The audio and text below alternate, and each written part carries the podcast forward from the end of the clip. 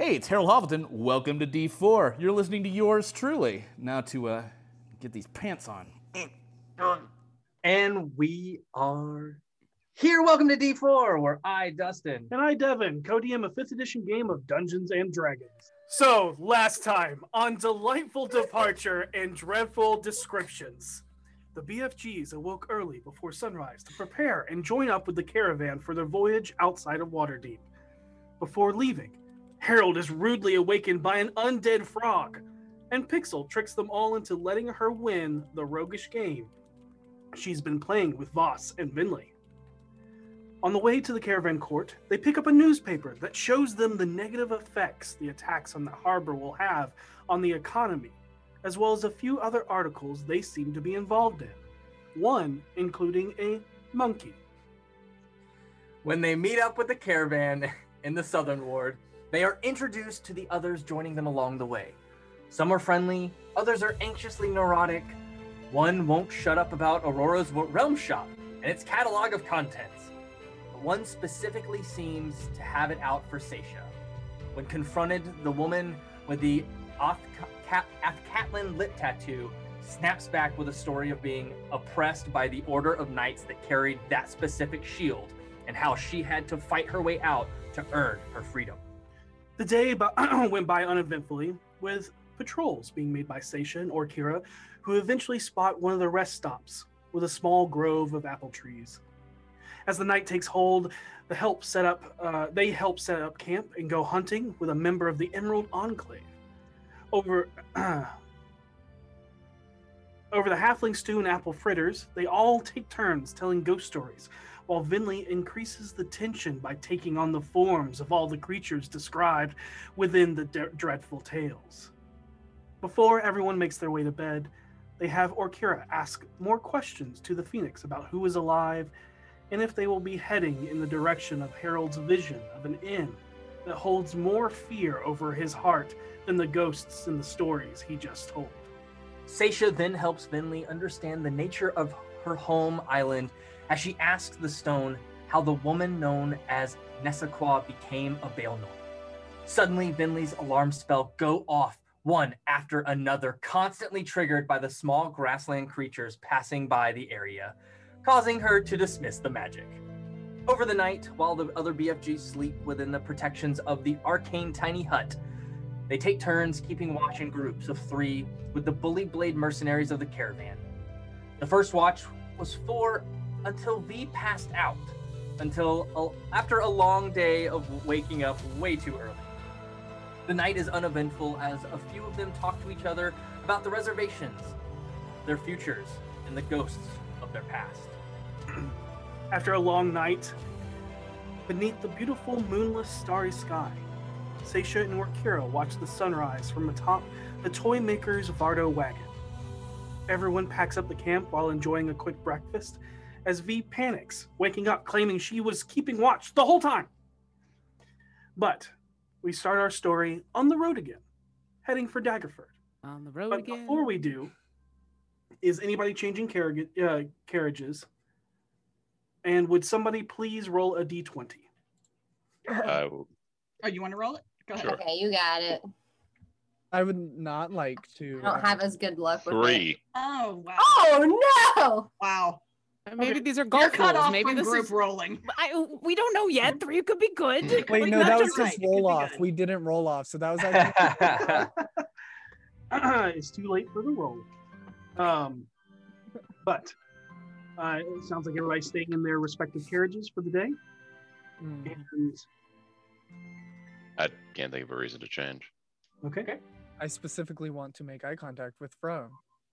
Okay. The entire Also, time. like she has a legit reason for not liking. I was under mental magic control for over 90 years, and Yeah, but I don't hate you. one person's suffering does not negate what another person went through. That's fair. I'll start. I still don't like her. And so, with the summer sun beating down, a few of you find comfort in the shade provided by the first two wagons, but the last cart is unprotected and open to the rays of the heat. It is That- warm with. I would Right. say that would prompt Orkira to ask if anyone in the third wagon wanted to change because she she will sun herself if possible. Um, but it but it will involve like we're all packing up and sh- what is it? It's Harold and V in the in the last Harold part? and V, correct. Yeah. So Yeah. she'll come up to the two of them and, and just quietly be like, uh, if anyone wants some shade, you're, you're welcome to be in my cart. But be warned, they're going to talk to you about toys the whole time, which is kind of, I've been enjoying it. But hey, I, I'm just giving you a heads up. Harold The- turns with an enormously wide brimmed hat and he's like, No, I'm good.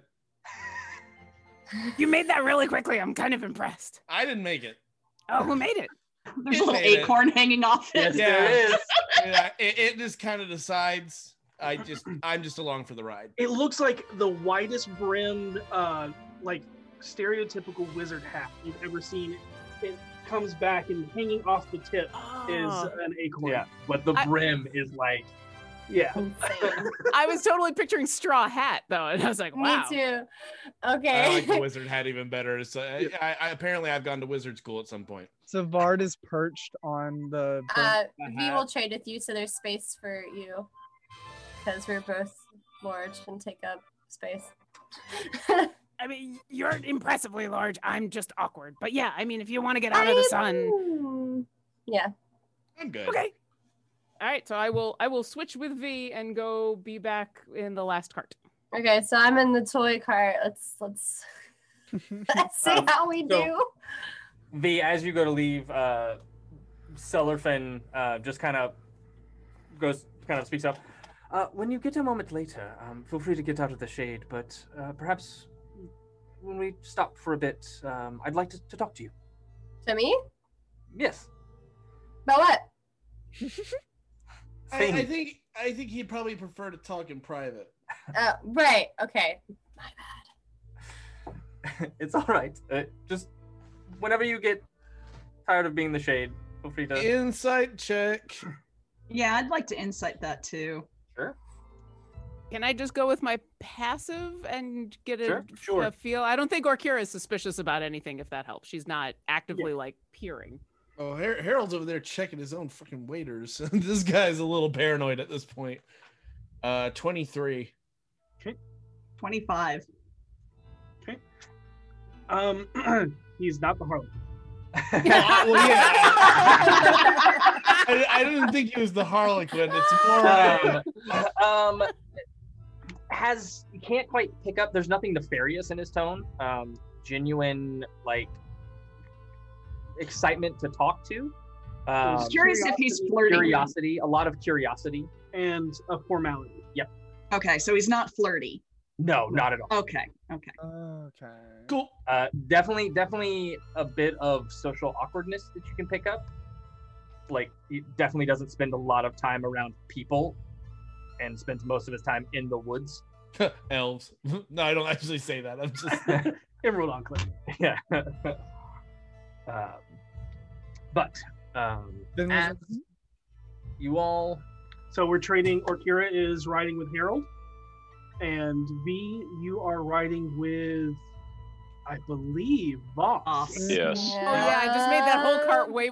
Orkira accidentally made that whole cart incredibly more awkward, and she has no idea. She she just thought she was being nice. Harold just grins. I'm glad I was able to help. You know, let her be I out of the didn't sun. fully and- realize she just was like, toy maker doesn't sound so bad. uh, yeah, Harold will just go back to hanging out and play music and stuff. The Alright, so- entire cart ride today, uh, Vinley's searching the cart that she's in for Savard, not knowing that Savard has elected to sit on the wizard hat. Then eventually you you panic and then you go in looking and Yeah. you are outside and there's a very jaunty tune from accordion. And Crawl over and down Yeah. onto whose ever face I'm on. uh, Harold, make a uh, Dex save. oh God. Ooh. Twenty. Uh, dirty twenty. Okay, yeah, yeah. Yeah, you, you, you panic, fall back, but you don't roll off the cart. Okay. All right. We're good. We're good. Yeah. Savard. Flutters Oh. away. Apparently, As, Vinley's not a fan of that tune. You might want to change songs. I, I, this is this is one of my favorites. I'm not changing. as you change to the next travel song, uh, it's it's warm. Uh, there's not a lot of wind throughout the day. As uh, you quickly turn to your water skins, soon realizing that there's not an immediate source to replenish it nearby. Uh, you look out to only see a sea of green pastures and rolling hills with wildflowers, small bushes, and sparse trees. There's no river, no lakes, and definitely no taverns with an endless supply of clean, fresh water to quench your thirst. Uh, we are gonna move to the first cart with V and Voss.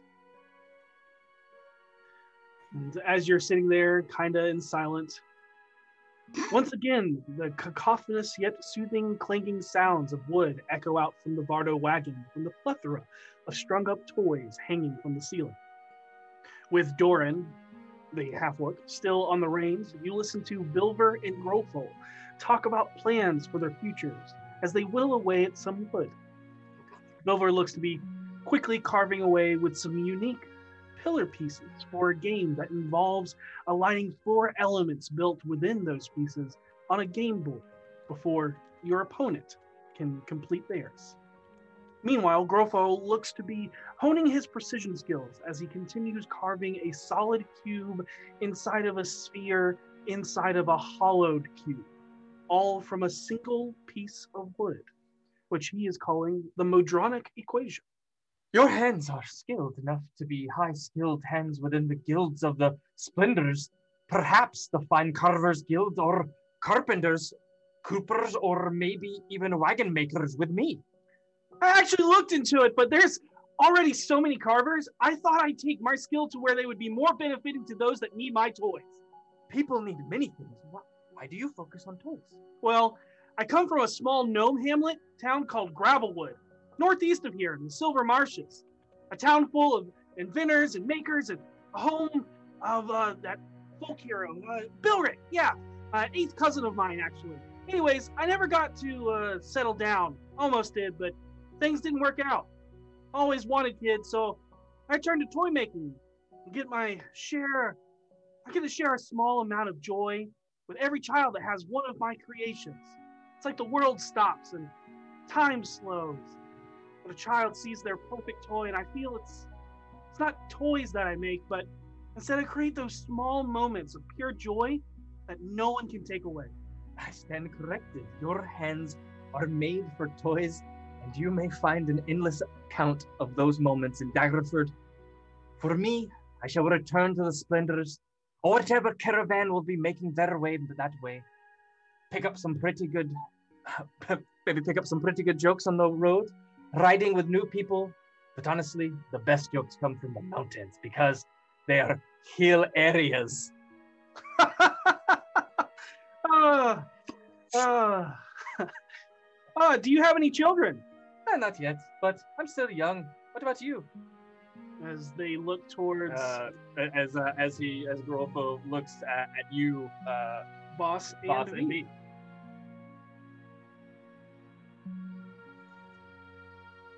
Oh, um, no, no, I uh, definitely don't. We know some children, so we have that. I mean, everybody grows up from being a child, so that, that makes sense. You come. Well, I mean, I mean, like- everywhere. No, I mean like we know like people who are currently children right now. Um, we know roughly like two or three of them. So, Voss knows them a little better than I do, right, Voss? You the, the kids that we know, you know them a little better than I do. Which which which children? Like like Pixel and. you Oh, know. uh, yes. Um, one of the employees at our establishment has two very precocious children who are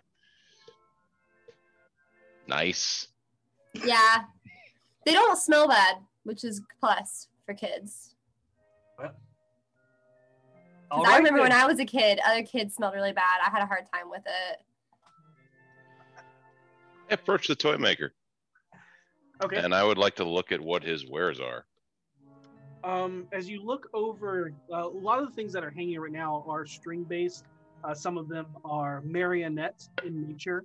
Um, and you look over a couple other things, and they seem to have uh, winding mechanisms. There's um, small music boxes. There's other things that are like a round sphere that is carved into multiple sections that you can move around, kind of like a Rubik's cube. Yeah, and even the wind up toys, everything is carved from wood.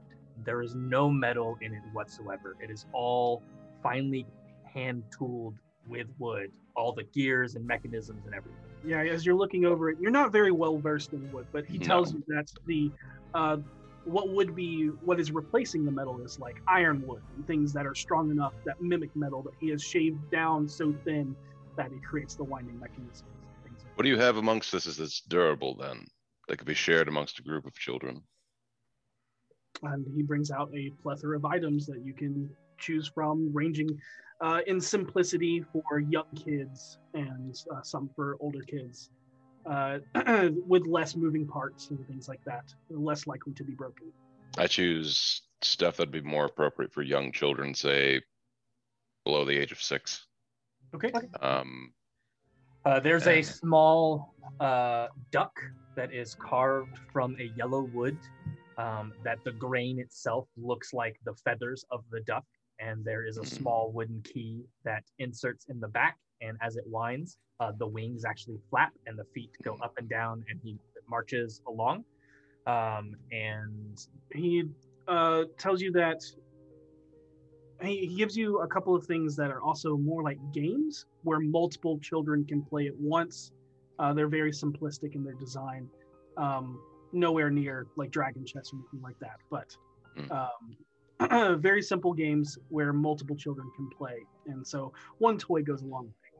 I point to, uh, we'll say, four things. No, five. Five things. Um, how much?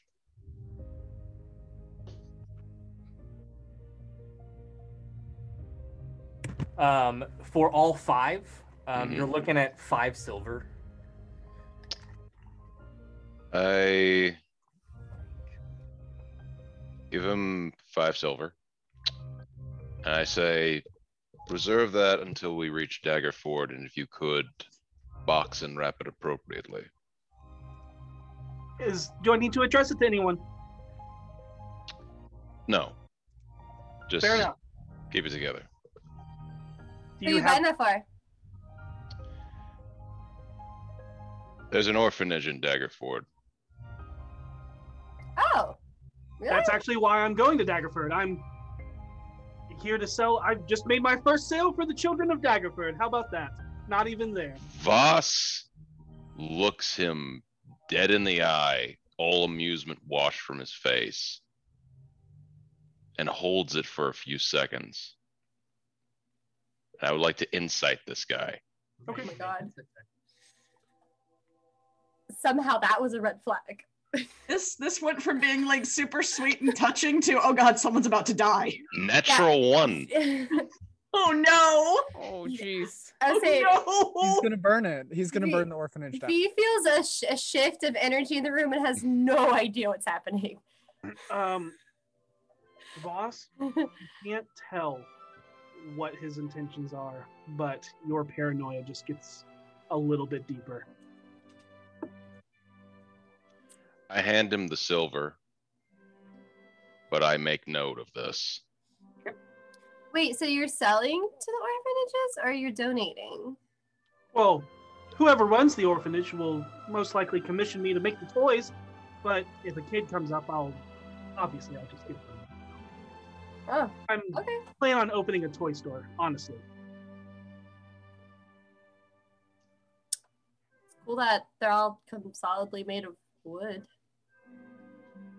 It's a very cheap and economical uh, resource. There's trees everywhere typically, and as he looks, he like sticks his head out the Vardo wagon.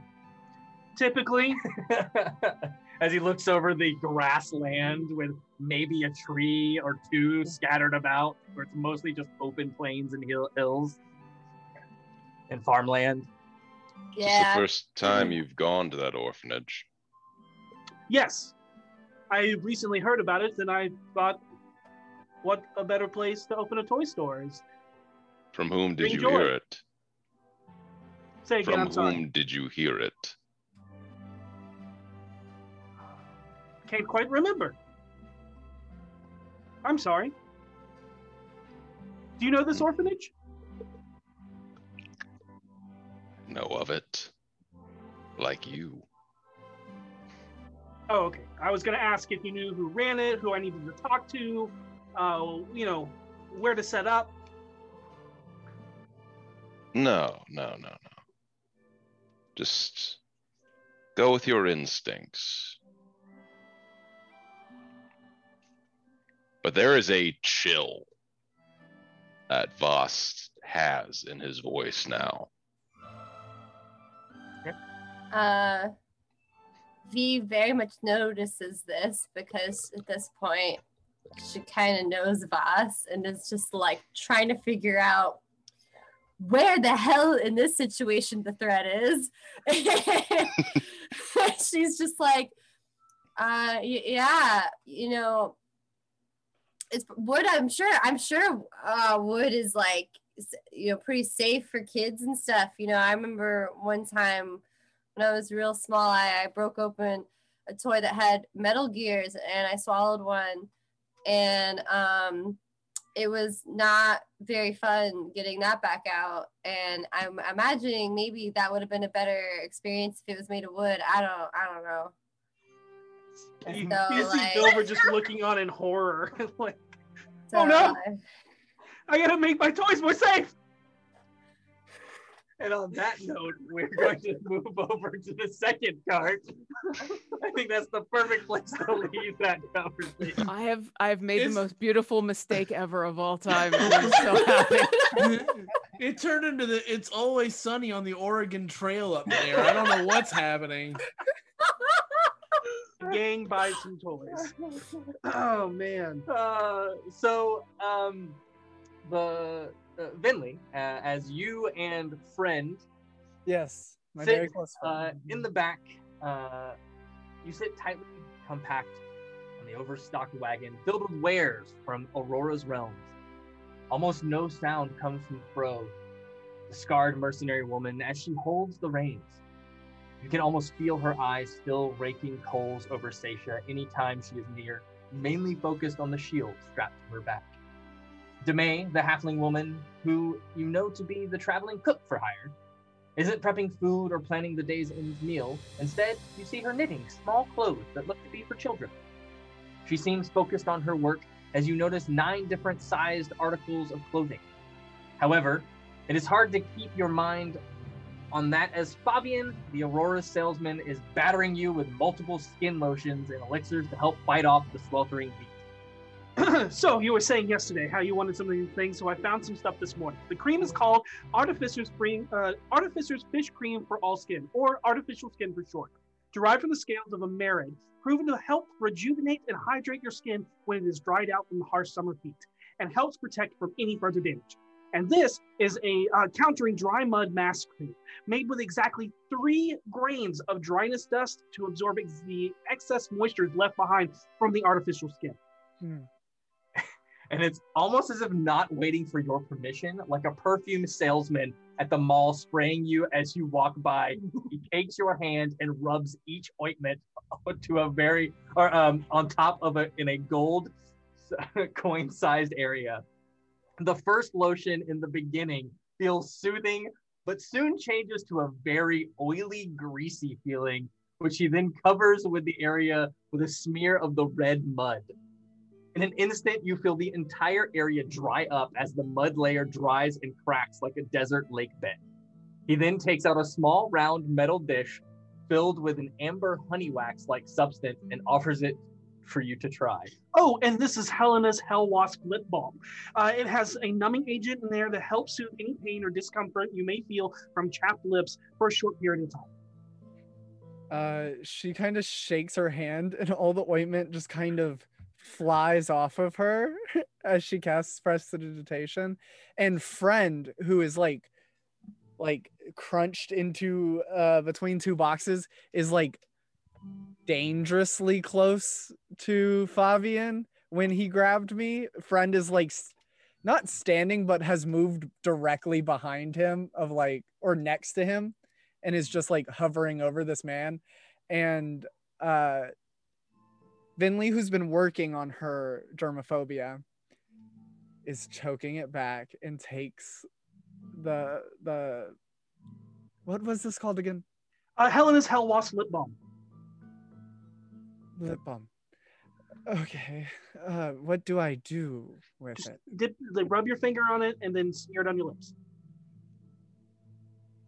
Very slowly, like, and then just- So as you dip your finger in the balm, it feels like the gentle firmness of beeswax. With a small touch of, of it on your fingers, you smear it across your lips and feel a silky smooth richness gloss over your lips. And almost just as quickly, the comforting numbing agent becomes too much and you feel yourself start to drool from your lips onto your hand. I, uh, in halfling, I go, I've made a huge mistake. as your entire mouth is now numb. as a little bit gets on your tongue, the tip of your tongue begins to Uh, numb. Uh, thank you so much. Um, Flavian, uh, I believe your lip balm is very effective. Um, how do I stop with this? I think you put too much on. I'm sorry. And he closes it and puts it away. It, it'll it'll wear off uh, eventually. Eventually. Four hours. Four hours. Okay. I'm going Yeah, to be silent, Here as will you. What?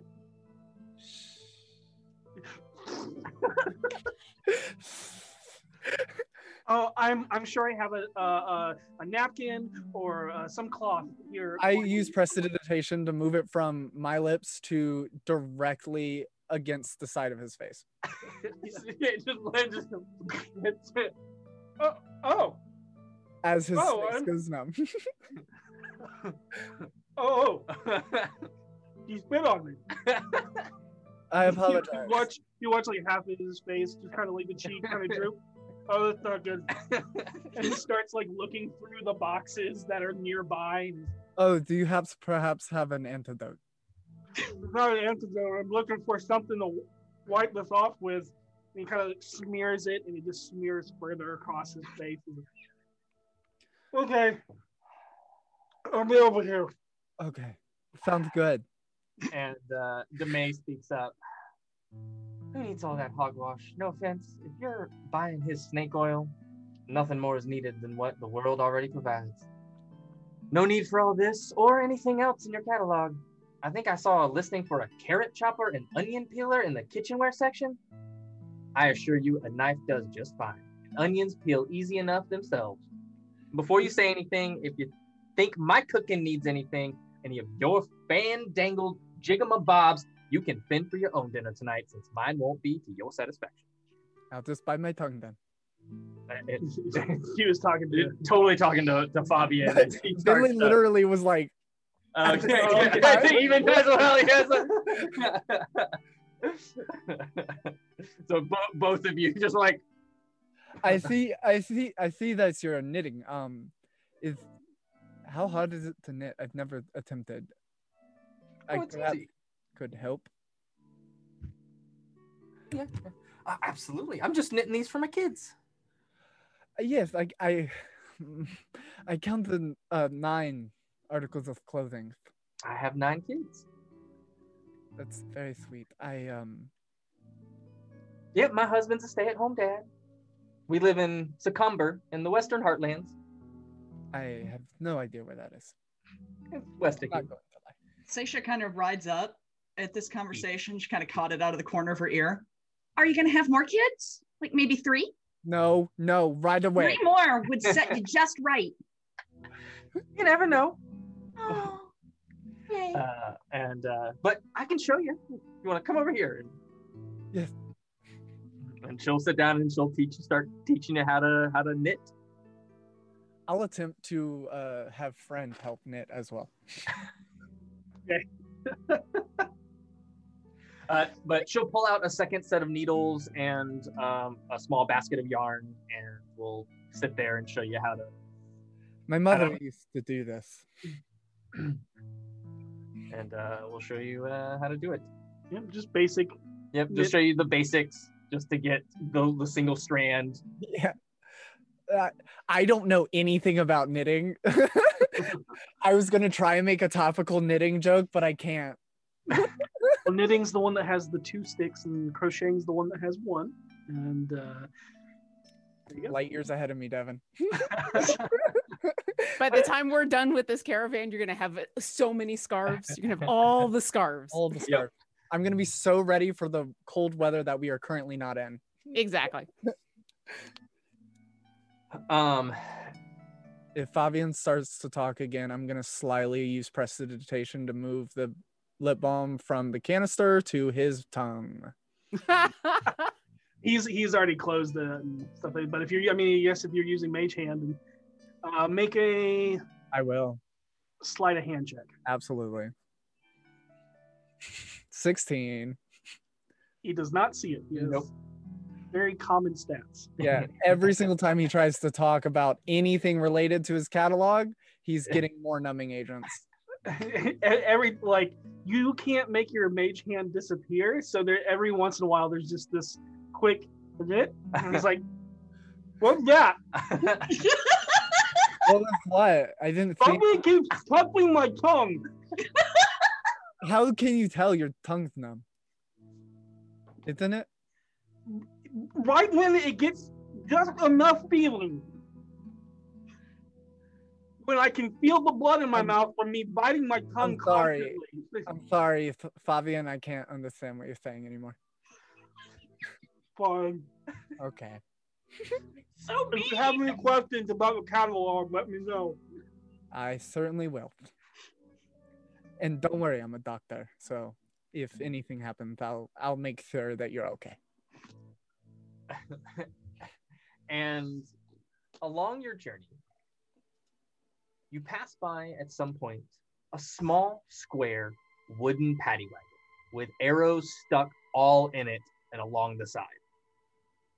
The old cart looks to be covered in ornate carvings depicting the cycles of the sun and the moon in a circle with both ends depicting eclipses. A golden hollow ring at the top and a red circle at the bottom. However, what catches your attention most is the large turtle like humanoid holding the reins of the horses. His neck is long with waving folds and wrinkles that stretch down the length of it. He has a large underbite that protrudes under his ornate gold and silver makeup that surrounds his eyes in a swirling Selene pattern. Selune pattern. you can see he's wearing a simple robe vestments of a clerical monk with imagery that mirrors that which is um, on the outside of the roaming shrine, both to Lathander and Selune. As you approach, you see him smile and wave with a wounded hand wrapped in a sling. He oh. doesn't even seem to notice the two broken arrows sticking out the sides of his shell. I would like to ride up to him. I would like to roll an insight check. I would like to be behind Seisha. Harold, pause that tune for a second. I'll be right back, and I will follow. Why am What? Why are we pausing? Where? Where'd she go? A 16 insight. Is this a trap? I mean, it, Uh, as you're looking around, it's very open and barren, and um, there seems to be only one very calm cleric turtle. Uh, it's highly unlikely it's a trap. yeah, and We can take him. yeah, and he's just It's just one of you and like or- yeah. squinting he's th- through these little spectacles of his painted mouth, and he's just like, Um, Painted eyes, excuse or me, painted eyes. Sir? Sir, you, you seem to be wounded. Can can I help you? he kind of looks down. Oh yeah, Okay. ran into some goblins. Oh my goodness. Well, here, let me let me try to help. And Oh. go ahead, go ahead. He's- oh, it'll heal. Are you sure? I, I would feel much better knowing you're traveling on in one piece. Oh, okay. and I will. Um, can I tell how hurt he is? You can make a medicine check. Fantabulous. Yeah, and as, as you look him over, he just kind of a couple of days ago, um, about a day south of the river, I was ambushed. Oh, I'm sorry. I'm so rude.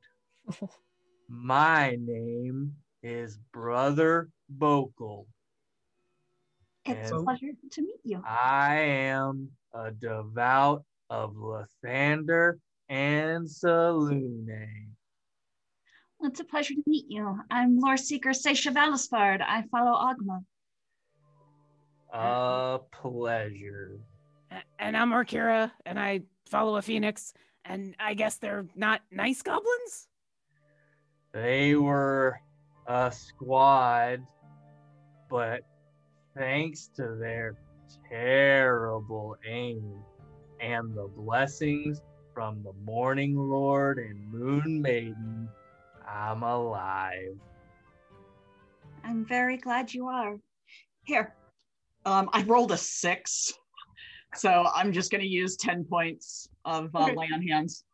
Okay. He looks mostly healed. Yep. Okay. How does the he's got a horse?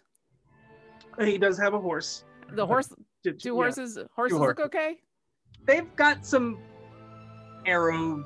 You can tell that they have been healed. Yeah, you can see some like Oh. patching of fur where arrows once were, but you can see that most likely used his magics to heal the horses, not himself.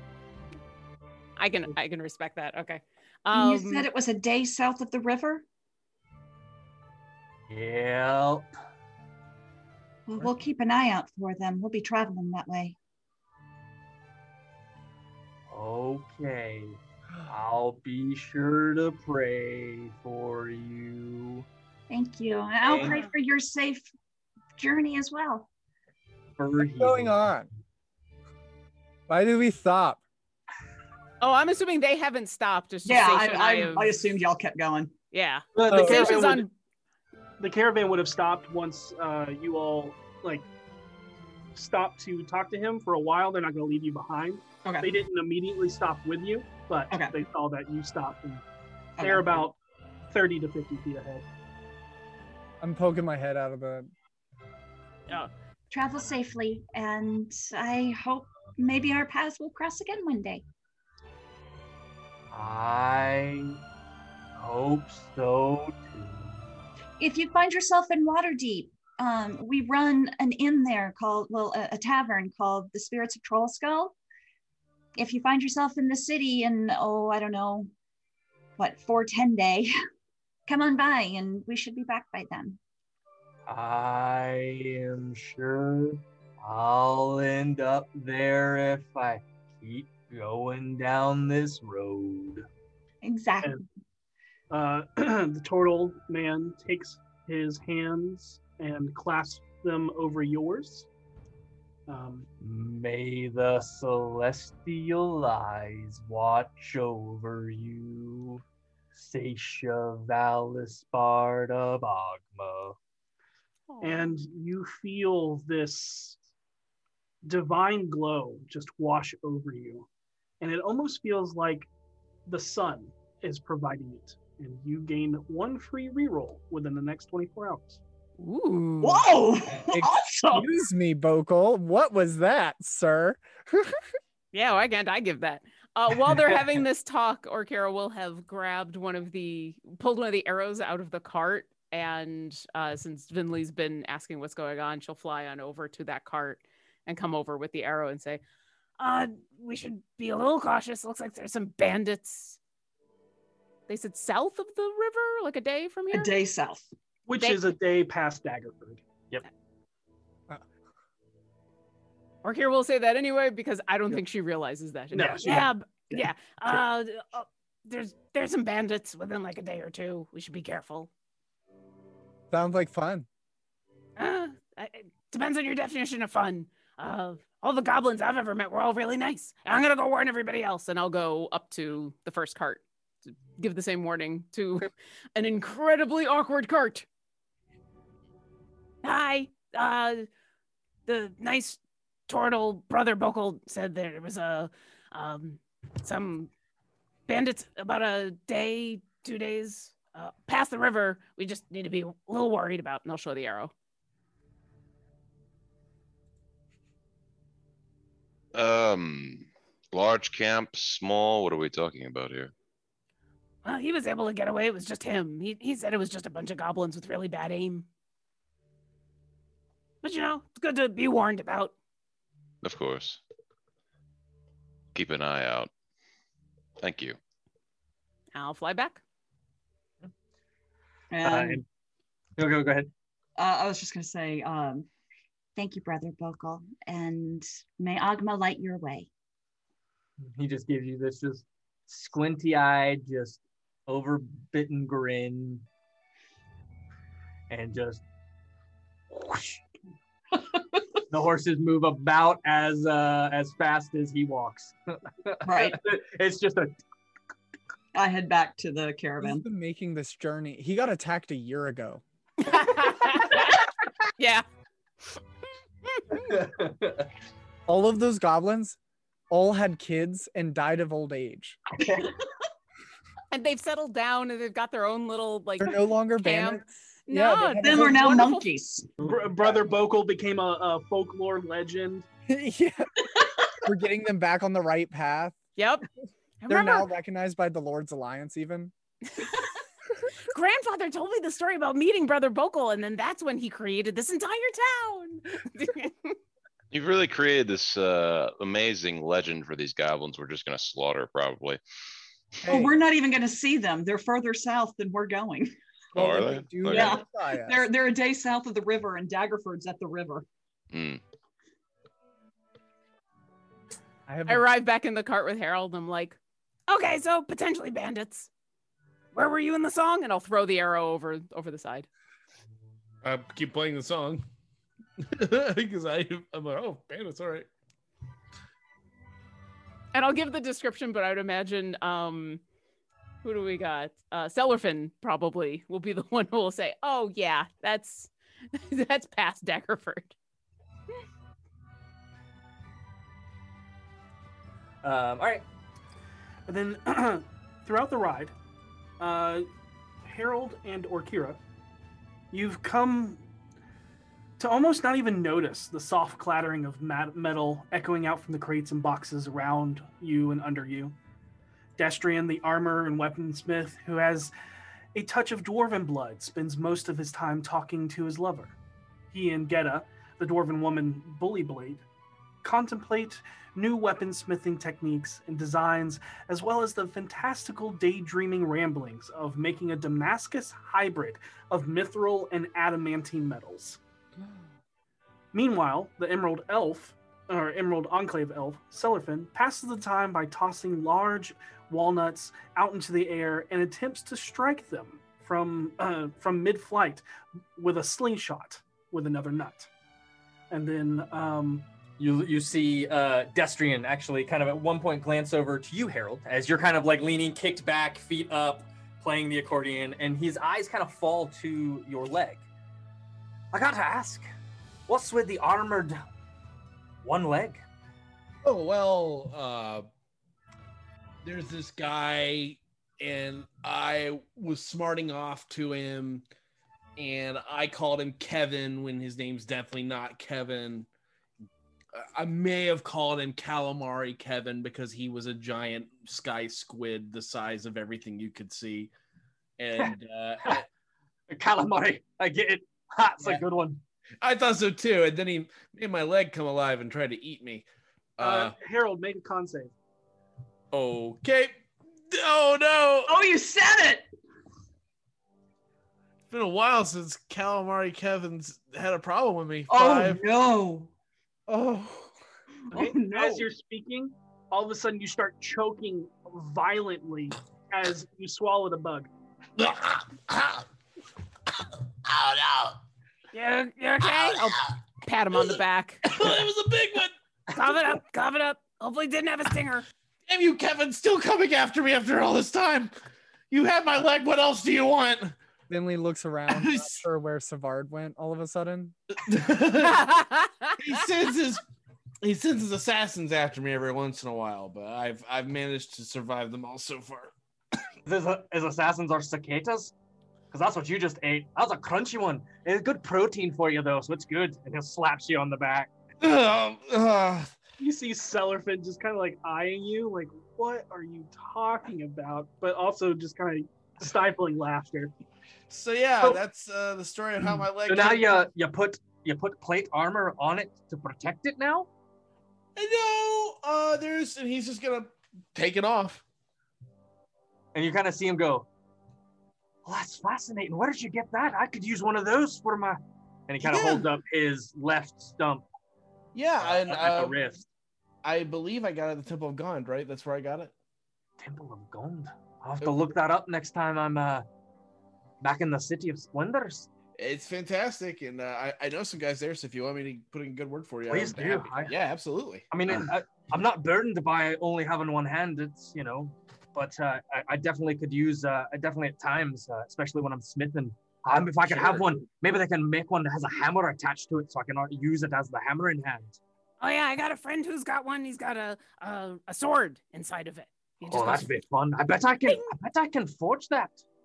And Orkira, as they're talking about these machines and um, parts of Gond, the mention of the Temple of Gond, you can see Cellarfin just kind of like his mood sours a little bit, and not in hate, but just kind of like disgruntled. I'm not going to say anything, but noticing that Orkira will very intentionally try to steer the conversation away from the temple. And as she's describing her friend freely with the mechanical arm that's got the sword in it, uh, since they've brought up blacksmithing, she'll she'll try to steer the conversation more towards blacksmithing and back to what they were talking about, just to get it away from Gond. But she'll make a mental note. Um, and as you do that, that's fine. And then at some point, uh, you make a rest stop, just um, as you kind of just take break. Everyone stretch their legs and whatnot. Um, and it's Yep. during one of these breaks that uh, Cellarfin comes up to you, B. Um, As you're all like having lunch, you know, I'm running out of lip balm to put on that man's tongue. yeah. Yeah. Are we still run? Oh, sorry. Go ahead and do your thing first. Sorry. Yeah. Uh, and this You isn't guys- breaking for camp. This is just taking a, a Right. quick, Just stretch. lunch break. Yeah, lunch break. Lunch break. Okay. Um, B just goes, "Oh yeah, you want you want you want you wanted to talk about something." I'm curious. Goliath in the big city. Mm-hmm.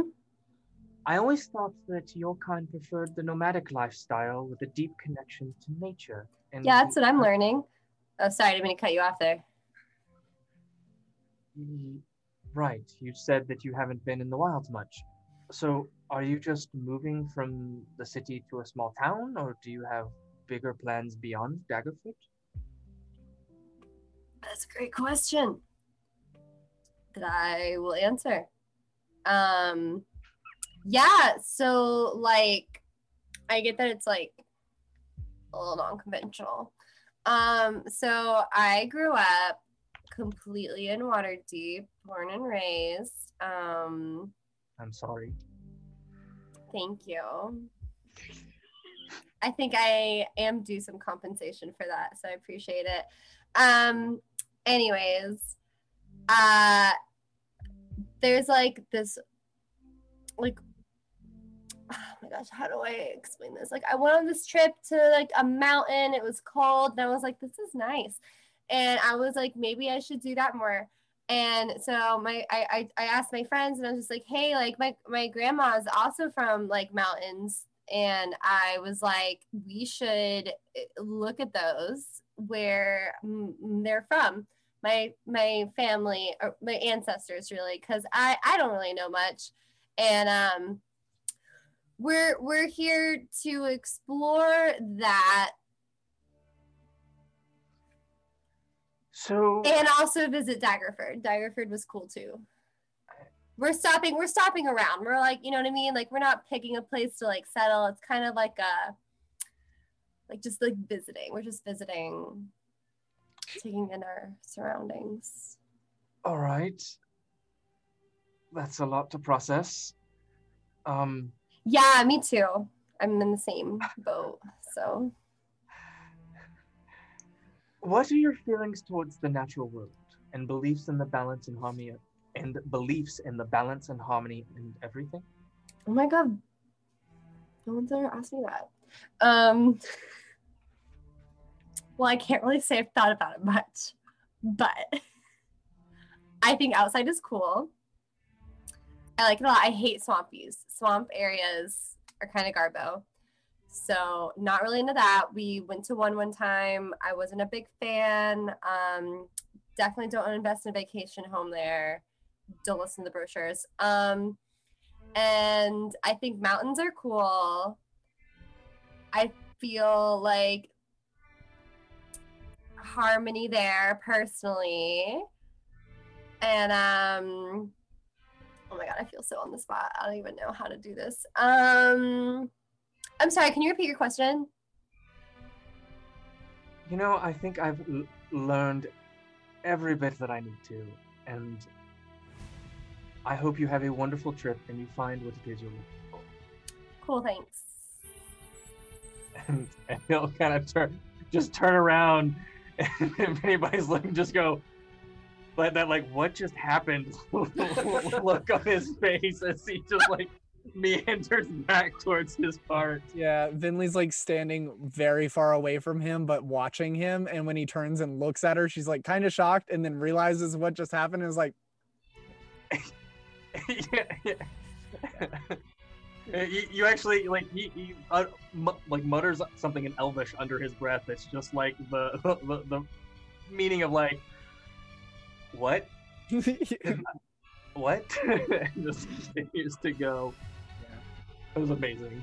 I'm just in Elvish, very quietly away, very far away from him, going, yeah, yeah. um, Did And- we still need? You'd mentioned uh, that we're running out of water. Is that like an actual thing? You're or- not, because you've traveled a lot, and you understand how to ration. I would say even boss, because uh, clean water on a on a ship you have to ration very seldom. But a lot of the others are very I'm a, used to having water on hand. Yeah, the the I mean there and there is the ca- other caravan people have water skins and they're drinking occasionally. But those that are not used to wandering out into the world and being berated by the heat of the sun drink their water a little bit too quickly. Okay, because if if someone mentions it to Akira, she did actually still take create food and water today. So so she'll be talking with Harold and be like, well, I, I Anybody have any extra water? I I can have a lot of extra water in a little bit. Yeah, Did someone Also- say water? yeah. Do you need some? Water water sounds great. Completely out of Mm. water. Yeah, yeah. Come here, come here, come here, come here. I am too. Okay. I thought my water skin was a lot bigger. I am totally not out of water.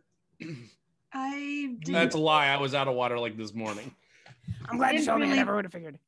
I didn't really plan to be in the sun as much as I am. So uh, Carrying so armor kind of is just so creates an oven. heavy.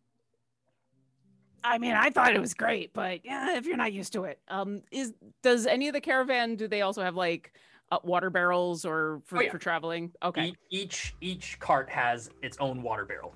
Okay. Then I will use create food and water on the water barrel to refill it, Okay. or you know, or top things off. So, um, Orkira comes up to the water barrel and is like, "All right, get close, get close."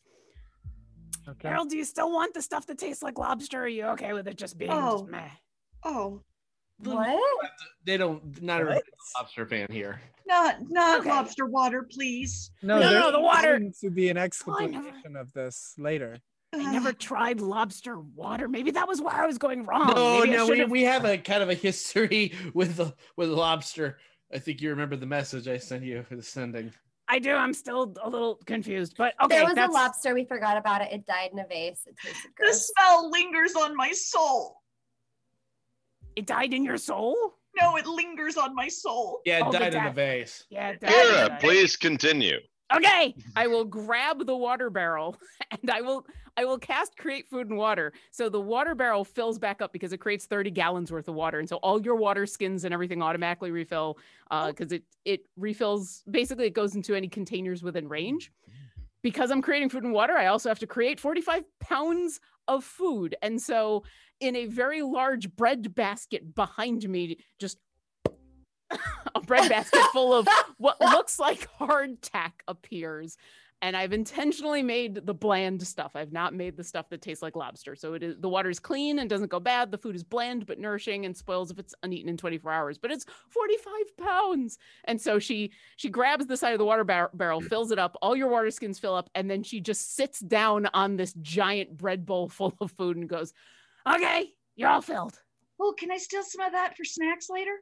Yeah, it's not the best. It kind of needs to be seasoned. Or but- I can I can throw it to birds too. Oh yeah, yeah. The birds might like it.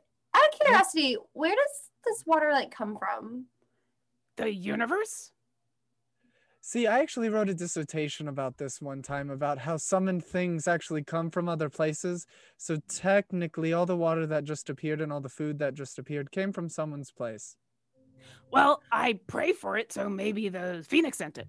There's not a lot of water on the elemental plane of fire, though. So, So so the phoenix picked up picked it up and then put it somewhere else. Essentially, yeah, I guess that's accurate. And then and then put it in a bread bowl. So why don't we So- just take the water, and put it somewhere else? I mean, that's that's kind of what I did. Yeah, Well, like, are we sure that this water is like clean? Yeah, Do know it's clean? yeah, It's magically Tastes clean good. water. Is it filtered? Drink it. yeah. It No, tastes that's why I do it this It's way. very fresh and crisp. I can Okay. also do the thing in where I clean water, but I uh, Uh, cast prestidigitation on V's water to make it taste like fresh spring artisanal uh, filtered water that's been filtered 23 times exactly. For Excellent. diamonds. they're diamonds. Um, I only drink Billy- Fiji water. Finley, you see Cellarfin nod and knowing that he made the right choice. yep. He nods. Yep. nod. This Uh, is free range water.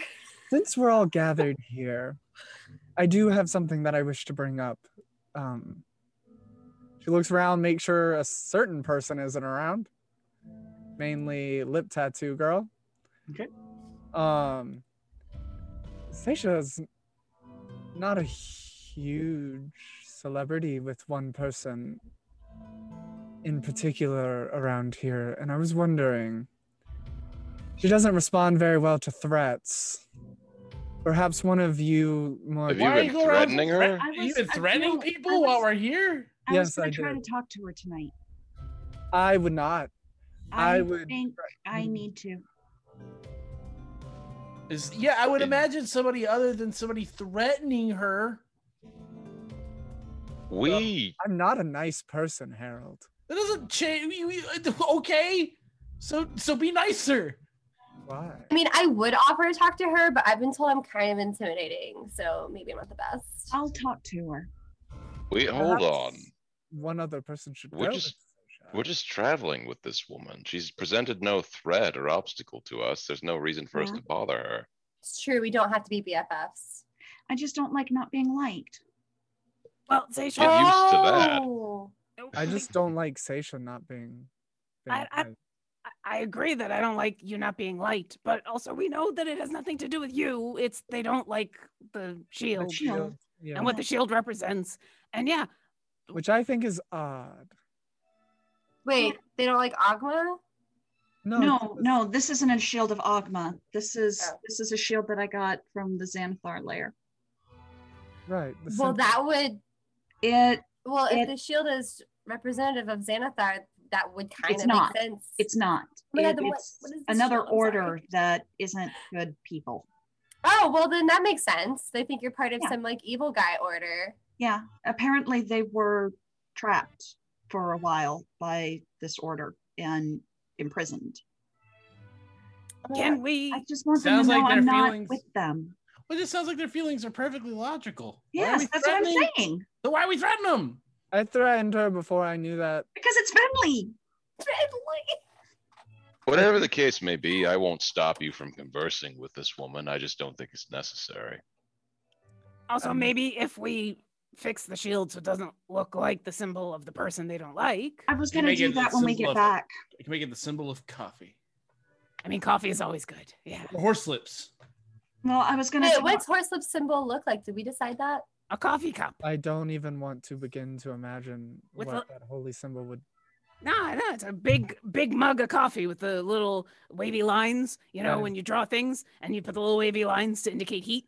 That No, Uh, horse V lips. takes it upon herself to try to draw potential horse lips logos on in the dirt.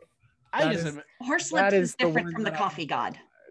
I just imagine it as like a horse looking blandly over at at the person who's looking at the picture, buzzing his lips. Just Uh, Harold, you get this weird feeling in the back of your mind of this familiar voice that says, "An apple." I miss Monty. Oh, me too. And uh, at this point, V has uh, finished her little doodle, and it's uh, you see a horse like oval head with like little triangle ears and like big Google eyes, like Oh, these that's big adorable. Google eyes. And that's that's it. This is my proposal. I uh, I accept this proposal. Uh, the Council of Horse Lips uh, accepts this, and all and, and all judgments are final. So that's what we're putting on Seisha's shield? No, Yes. no. Wait, no, no, I didn't say that. absolutely not. That's what I propose. well, the, No. the, coun- the Council of Horse Lips uh, is going to on this. deny This this request with extreme vote. prejudice. This is not Uh, up for a vote. I have to walk around with this. That's right. That's, Do you not, want that's me right. to put flames on it, make it like Bernie? I can put My put horse flames is on named it. Bernie. The shield is not up for option. Whose fault is that? I just made a joke. Harold. So I she adds flames around it No. to make it cool. I can't Yeah, help that wavy, wavy lines for heat. Wavy lines for heat. I'm Yeah, putting yeah, my yeah. foot down. Yeah. I'm putting my foot down. No. Wavy lines for heat actually kind of make it look like it's smelling bad. I uh, I make eye contact and smile with Voss and share a look of like, we're doing this right now. And it's about this- Voss Okay. is just I was going to have a really stylized BFGs put on it. No, she adds a stick figure body No. to the horse head. No. Okay, well, Oh, that's a little. That, that's I a think much. we're Oh, all okay, she wipes it away, aware of the situation now. Yes. I read the air and maybe something else is happening. And then about this time, uh, Doran, the uh, vitiligo skinned half orc, walks up and goes, If you're done just yelling your grievances out into the wilds, we're ready to go. Okay. I think we are for now. Thank you, Everything- Akira. Is everything okay? Yeah, you want you want some really bland food? I'm fine. We have 45 pounds of it, so We have 45 pounds of it. It's in a giant bread basket. it came from someone's house. Well, it came from the Phoenix house. I know whose house it came from. Or Kara will Hey, look, pick up the. they let- we didn't steal 45 pounds. No, I bet I know. I bet there are. There's a bunch of little bakers that spend their days making this stuff in It's a devotion to their bag. gods, The and then it gets picked up by other gods and Mm. shipped out. The She's point like of train of gods. I'm going back to my wagon. Yep. I'm going back to my wagon. Or wagon. Kara's gonna pick up the bread bowl filled with bland food and be like, Phoenix would never steal some other god's food. No. No, I'm saying the bakers make it in devotion to their gods so that other gods can take it to give to their devoted. Well, I have That- bad news for you. They're really bad bakers because it's fulfilling food, but have you tasted it? Yeah, no, this is fine. This tastes just like the bread I used to make. Oh god. Anyway, Or we Kara should probably get back to our. Wow. Or Kira's entire countenance falls. Like, oh, what? Uh, V wants I- to stop what- Voss before we get to the wagon, by the way. Okay. Uh, and so she goes, uh, hey, why are you, why does the toy maker freak you out?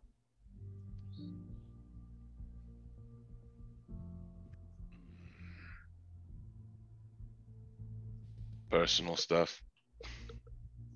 All right, all right. Strange. You know what? That's fine. I'm sure there's a lot of really weird toy makers in your past, and maybe that's it. The orphanage he's delivering that to the last time I was there was owned by the Ring. Oh shit. I have no idea where he stands on that. He didn't have any visible marks on his hands, correct? No, and he did not have gloves on. Yeah, that's what I thought. Is- Okay. Oh my god. So you think he might know about I don't that? know. Oh my god. Okay. Cool. Thanks for letting me know. Don't approach him until we reach Daggerford. Okay. Do you? Do I what? Are you going to do this? I Because sometimes you say things and then you don't do them. What? Well, only if someone else does it with me.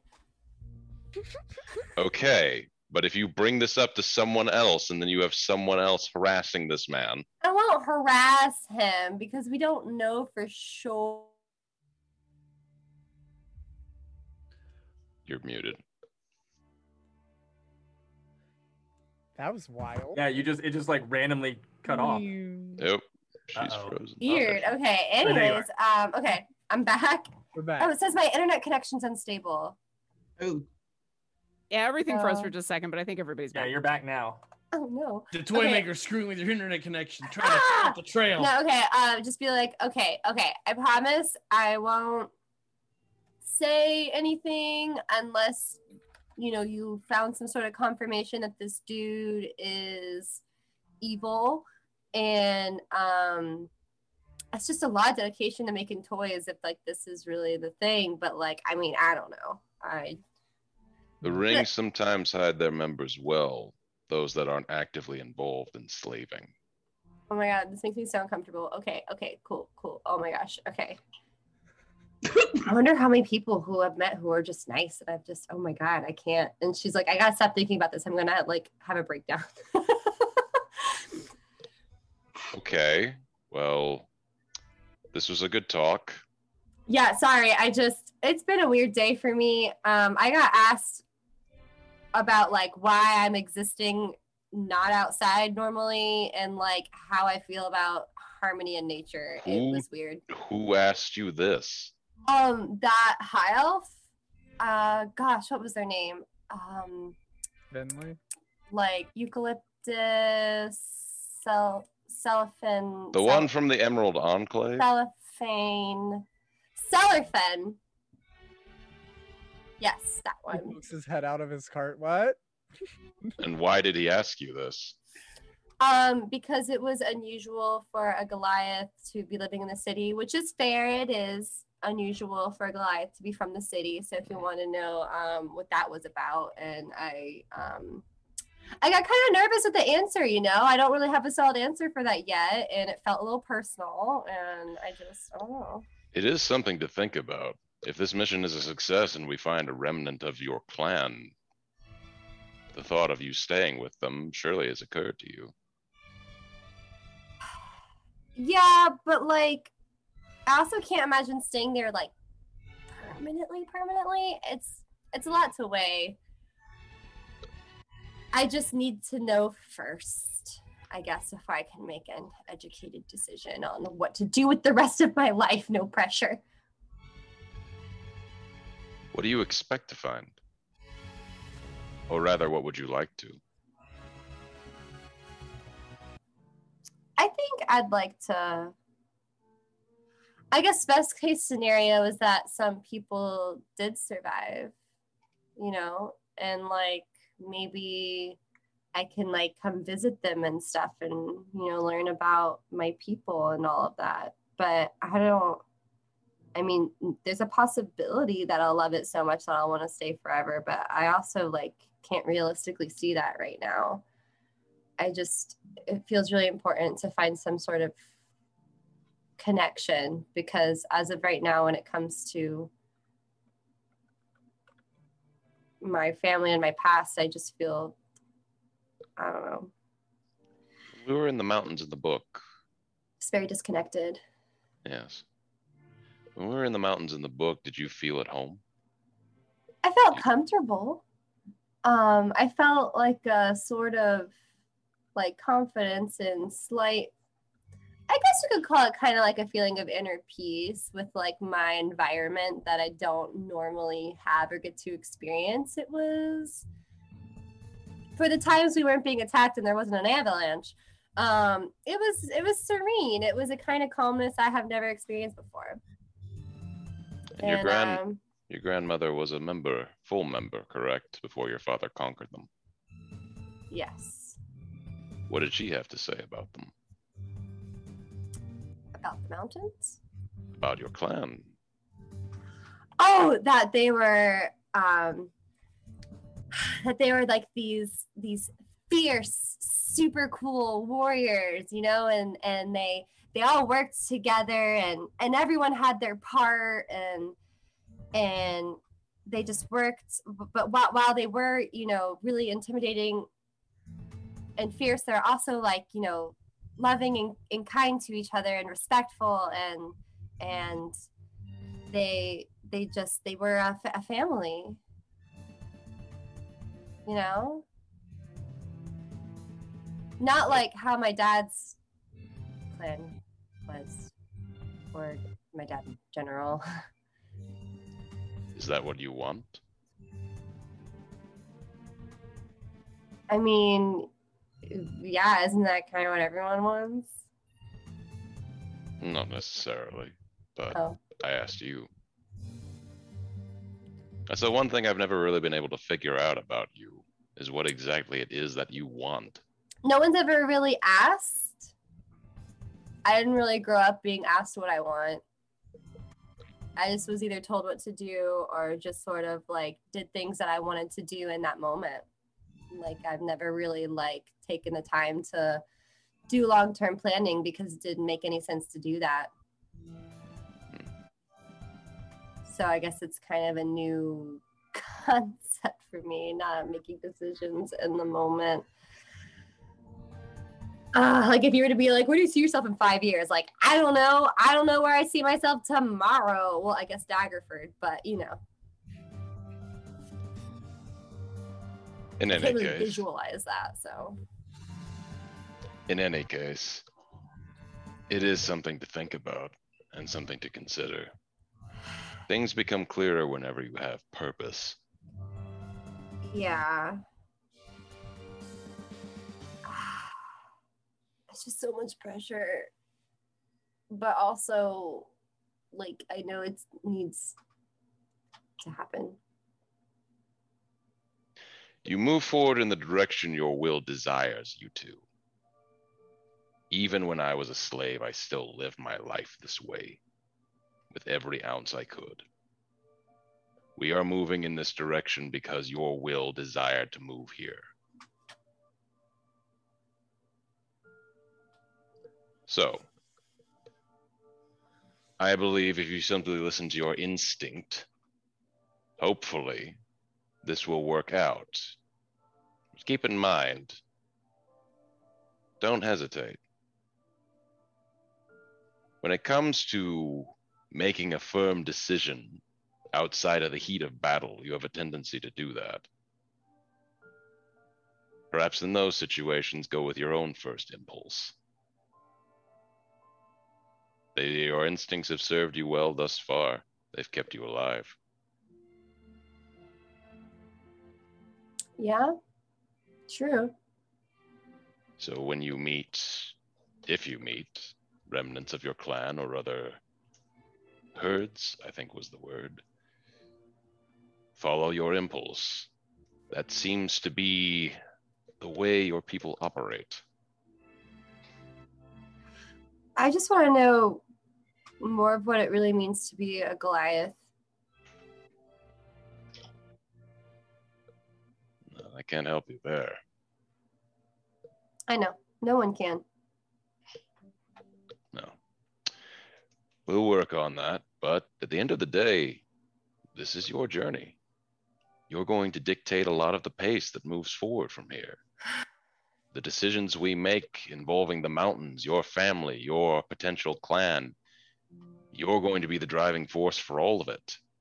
So, yes, I understand that's pressure, but that doesn't make it any less true. I know.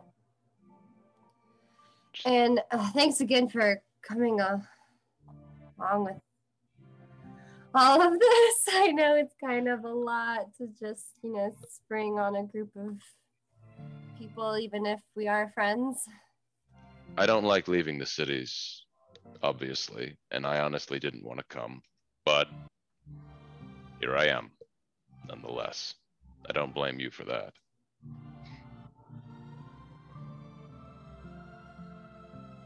Maybe there's something out here we can learn to help with stopping the corruption in the city. Maybe. You know, take a wider look perspective at it. You know, something um I know my uh, grandma used to say is if I was just so stuck in a problem and I couldn't solve it or anything, sometimes I'd have to like step away for a while to be able to like view it from a different angle. And uh, maybe being inside of the problem, which is the city, was like, you know, changing your perspective. Maybe you need a new perspective. I don't know. She sounds very wise. Yeah, she was. Well, I hope whatever remains of her clan, if we find it, holds that wisdom in them as well.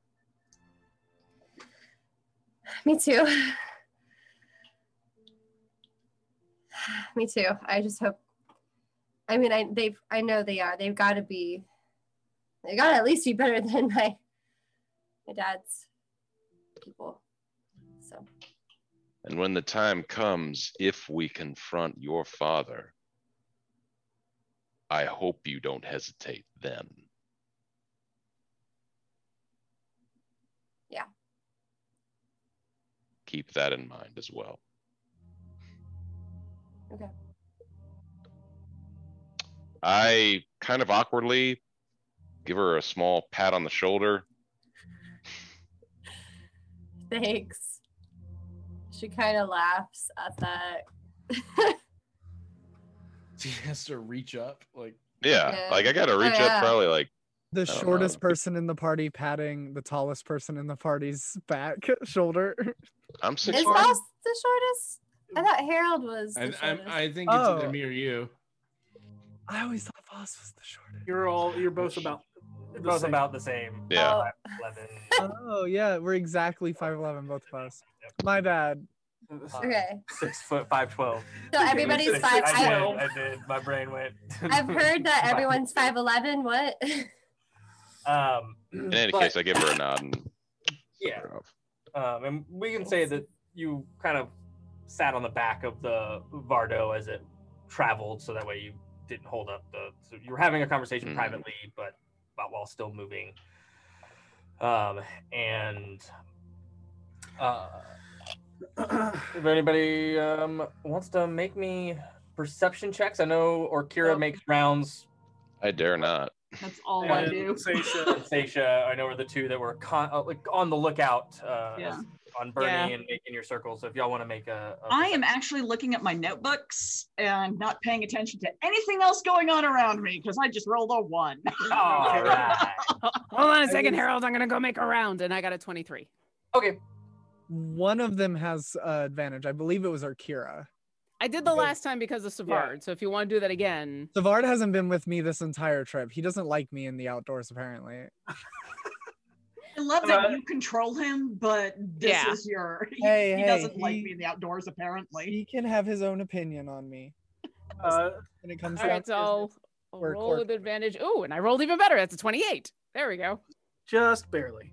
Just barely. So, um, as you're flying around, uh, you see Savard kind of like fluttering in a direction, then stays like I feel like we we're in the cart, and I tell Harold I'm gonna go do another round, and Savard gets off of his hat and lands on my head. I'm like, "Oh, okay, thanks, Finley. And then he is like, this poor butterfly is just clutching the side of my horn as I'm flying around. uh, yeah, flying around, um, and you see Savard kind of like float away from the area. Do you smell something acrid and foul coming from upwind, cutting across the plains, Similar to that, the scent of rotten fruit. And it's about five minutes later that you see, or at least you think you see, something hiding in the grass.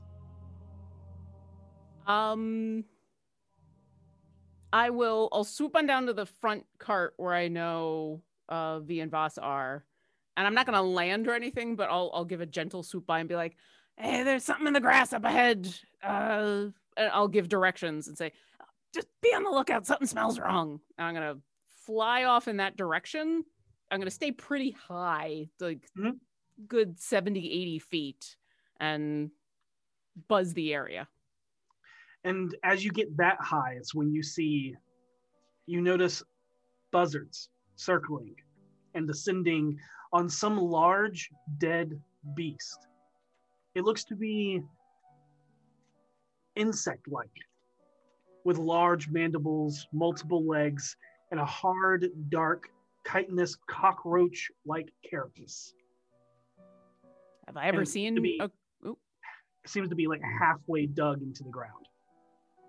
and it's obviously dead, and that's what the buzzards are feeding on. Correct. Yeah. I'm not gonna land, but I'll I'll circle a little bit and then come back. Do do I know what this creature is? You can make a nature check. I mean, I can. we'll see what happens. This I'm not as good at. I see things. I don't know what they are. That's a nine. Yeah, you're not familiar with this. Um, and as uh, what do you do after you, you see it? Uh, how you said it's like half buried in the dirt, but from what I can see, how large is it? Is this Very big. Bigger than a horse? About the size of a horse, maybe a little bit bigger. Yeah, Okay. probably a little bit bigger than a horse. And how far is it going to be from where the carts are traveling? About uh, 50 to 60 feet inland from the road. Okay. So not directly. Okay. I'll come on back and uh this time I'll like land and walk next to the front cart and describe what I saw and smelled. Uh it's dead, but uh it's a weird I've never seen anything like this. Uh, and you Um, actually, Cellarfin has sat down next to Doran on the front cart uh, as he saw you go up and is just kind of out front looking as well. As you can see, he's kind of sniffing, can smell, can smell the acrid stench, stench as well. Uh, And I'll describe it for them, whatever I saw, and say it's gonna be like 50 feet off that way as we're coming by it. A bunch of buzzards. Uh, I didn't see any danger, but anything that size that's that large always makes me wary. Uh, and Cellarfin kind of you describe and he looks up.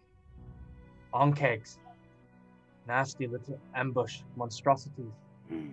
Like a trapdoor spider or bullet, they sense movement from underground. They strike viciously fast with mandibles strong enough to crack a young tree in half and a corrosive spit that will dissolve your flesh from your bones. They burrow through the ground like ants, leaving tight tunnel networks probably all throughout this area as he motions across the plains, which also create a great inter- irrigation system for farmsteads, actually. But thankfully, unlike ants, they don't live in colonies. Only about one to five live in an area at a time. We could be lucky that this is the only one, or we might be in danger for the next five or ten miles, depending on how far its territory we are. All right, I'm gonna go warn everybody, and maybe I'll maybe I'll keep circling just to be careful. And I'll I'll do that. I'll like down the line warn everybody what I saw and what Cellophane said, and uh, unless someone asks otherwise, I will continue to circle kind of in front of the caravan, keeping an eye out for. I guess tunnels or any kind of weird movement or anything that might indicate that there's a trap creature up ahead. Uh, I have a brief conversation with Savard, make sure he's having a good time on his vacation. Um, and then when Urukira goes to start circling again, I turn to Demay and still numb tongue Fabian and and I'll say, uh, I'm gonna be quiet for a little bit. I'm gonna meditate on some things. And my eyes roll back in my head and I start looking through Savard. And right as right before you go back, you see uh, Fabian looking like unscrewing and looking. Where go? eyes fully back in the head. I will say to Akira before she heads off, is there any indication of what killed it? I didn't land and get close and examine because uh, it seemed like I should warn y'all bef- beforehand, but I can go take a look. I can well, I can ride up and look if you want to keep an eye out for anything approaching. Why, why don't we do both? Why don't the both of us go? Well, one of us should watch and the other should go look. That way we don't have a distraction. Yeah, yeah. All right, look, I'll I'll lead over. I'll lead you over there. Well, and you then- know where it is. Do you want to go look and I'll keep a watch out? Oh, I think you could take a look, and I'll just keep circling Which The point me in a direction. the butterfly circles around Orkira's head quickly and then starts flying up and towards the thing. I'll follow Savard. and I will uh, I'll lead with Savard over there and then when Seisha is there to examine I'll I'll continue to fly above not quite so high like 30 40 feet and I'm keeping an eye out not just for the carts for that moment but also just around Seisha and Bernie just be like mhm. keeping an eye out for her And I'm keeping an eye out on spec- specifically the well-being of Orkira and Seisha. Aw. I don't care about bugs. Oh, I care about Seisha getting Yeah. snatched by a bug. good. Yeah. Yeah. Or or Bernie, although I don't know if Orkira knows what Bernie is. So Oh, he's he's a big flaming blue horse. It's pretty I- obvious he is I- not a natural steed. I know, but I don't know if she understands. like, Oh, okay. she's never been with a paladin who has summoned their steed. Oh. Briv finds his in the wild. Um, and so I don't know if she understands if Bernie dies that it's not like Got it. Okay. the worst. Uh, so who's going up? I am. Okay. And I'll make be ahead, overhead, watching out her, And watching I'm for her. Bard. Uh, go ahead and make an investigation check. Oh, thank, thank, thank the universe that's you, Seisha, because oh dear, oh, Is it all of us? 19. Oh, just Seisha. Okay. So as you you kind of look over it and you can see that it is just chunks of it missing from where uh, as you approach you watch as the vultures take flight and flee but you can definitely see the damage that they have done to this thing already um, looking over it you can see what appears to be sword slashes scorch marks burn marks uh, there's a quite a few arrows and bolt crossbow bolts stuck in it. Okay. Um, Obvious signs of Yeah, of Yeah. some sort of travelers putting something it down. There's definitely a, a a smattering of various types of of damage to the hide of this thing from what Right. you can see throughout the you know um, carrion you know damage. Okay. All right, I will ride back. I'll head back and uh, go up to the first cart, and I'm assuming Orkira kind of swoops down. Uh, yeah, I'll follow you on over, but I think I'm gonna stay overhead at this point, Okay. keeping an eye. If the car, if the caravan is still moving, I'm still going to watch out for more danger now that I have an idea of what to look for. Right. And Um, it looks it- like it's been a couple of days. It looks like a couple of days ago, a group of people traveling the road must have come across it and killed it. Um, it, it had wounds from weaponry and spells. So we'll just keep an eye out.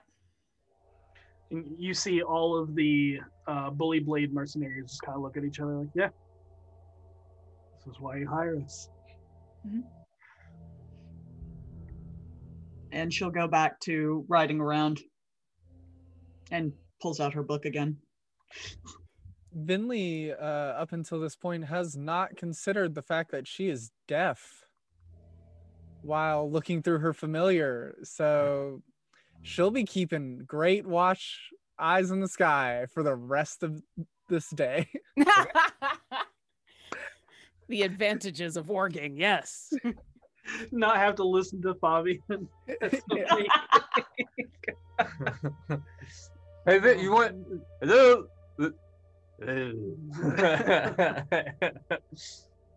and uh, yeah, you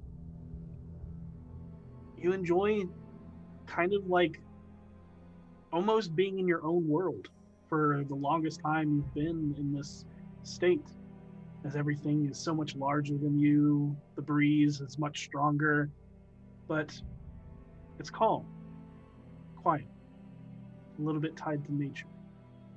Is is Savard actually riding on Orkira as she flies around, or is he off doing his Oh, own? he he uh she when she took control of him, he's like up high in the sky now, just like very slowly through the sky and comes down to land on a cart when he's catching behind or when he's falling behind. Mhm. He just lands on a cart, stays there for a little bit, and then I'll even like occasionally bop around to other carts to see what they're talking about. Make sure no one's getting in arguments. Mainly Yeah. the first cart. Um, be, beyond uh, talking about you know the different types of woods and um, and uh, Grolfo going into how you can repair uh, a carriage, although it seems very technical and uses a lot of words that make no sense um, in a way that it should be just yeah you put the thing in the thing and it works and yeah very boring conversation She takes Uh, a particular interest in uh, Bilver's uh, uh, conversations about the toys. Because up until this moment, she has completely ignored the existence of this man. But hearing him talk about toys and how he gets so happy about it is like making her slightly happy by a like uh, proxy. So she spends a little time listening to him talk very loudly about wooden toys. and yeah, he goes on, and you can just feel the the joy. Um, and as you all kind of head on a swivel, just looking out, possibly expecting one of these kegs to come bursting out of the ground at any point. Another 12 hours as, as you have traveled for 12 hours evening begins to take hold over the day as you start to look for suitable camping grounds nearby. And much like every 10 miles or so, you eventually come upon a small little dugout circle nested next to two small grassy knolls. A small scattering of young pines and hardwoods can be seen that can easily be a source for firewood. As the caravan begins to break down, unpack, and set up for camp. Cellarfin the High Elven Enclave Scout, starts to go out to hunt down meat to add to dinner and gather firewood. what is everybody doing I'm gonna join him again. Uh, Finley is going to pre-dinner flower hunt because doing it at nighttime was stressful, and it led to a bunch of alarms. Granted, flowers and alarms probably unrelated, but better not take that chance again. I just want to keep an eye out and make sure everybody's not going to get dragged underground. I'm sure we're probably past that area now, but I don't want to take any chances. He's really hungry and wants to help prepare food. I give you a, a hardtack uh, created food that I've been holding on to. It tastes like beef jerky. Okay. Bland beef jerky. No, I make it taste better with magic. Oh, okay. Now my stuff tastes bland. Hey, Finley, oh, what? can you make more of Orkira's magic food taste better? Yeah, let me um just double check one thing real fast. Uh Yeah, I can do it for about an hour, so it, it should tithe you over till dinner. Okay. Do you want to um come help me look for flowers? Sure. Okay. Cool. Let's yeah. Yeah, let's do that. Okay. Okay. And they'll go look for flowers. They go skipping. I don't know. Frolicking. We'll go and y'all go set- off.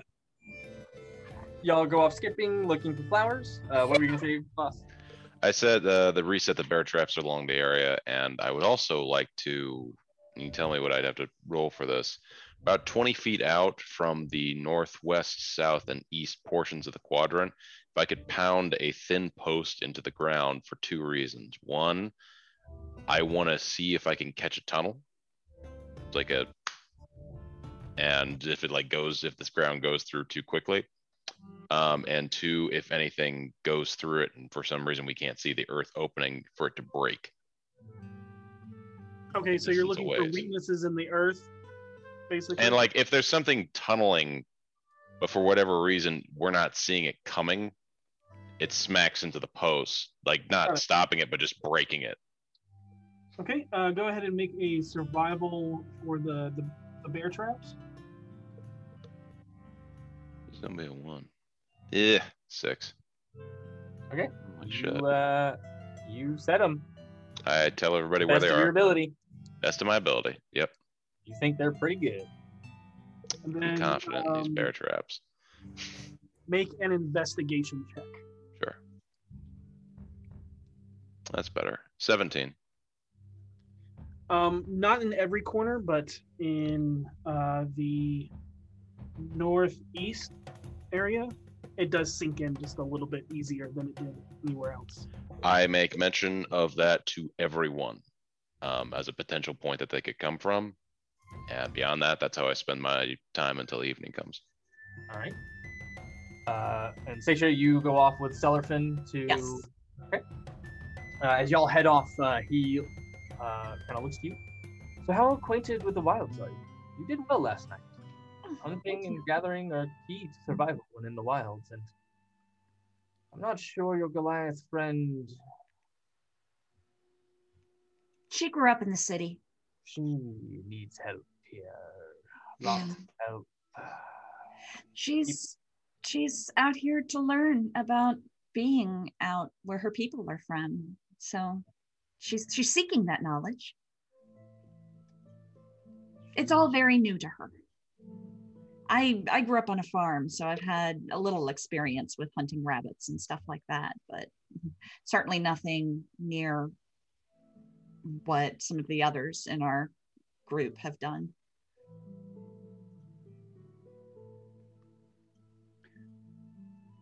Uh, yeah, and uh, you all and you take your time to uh, make survival checks. Mhm. Uh, Uh, you can make a survival at advantage Oh, sweet.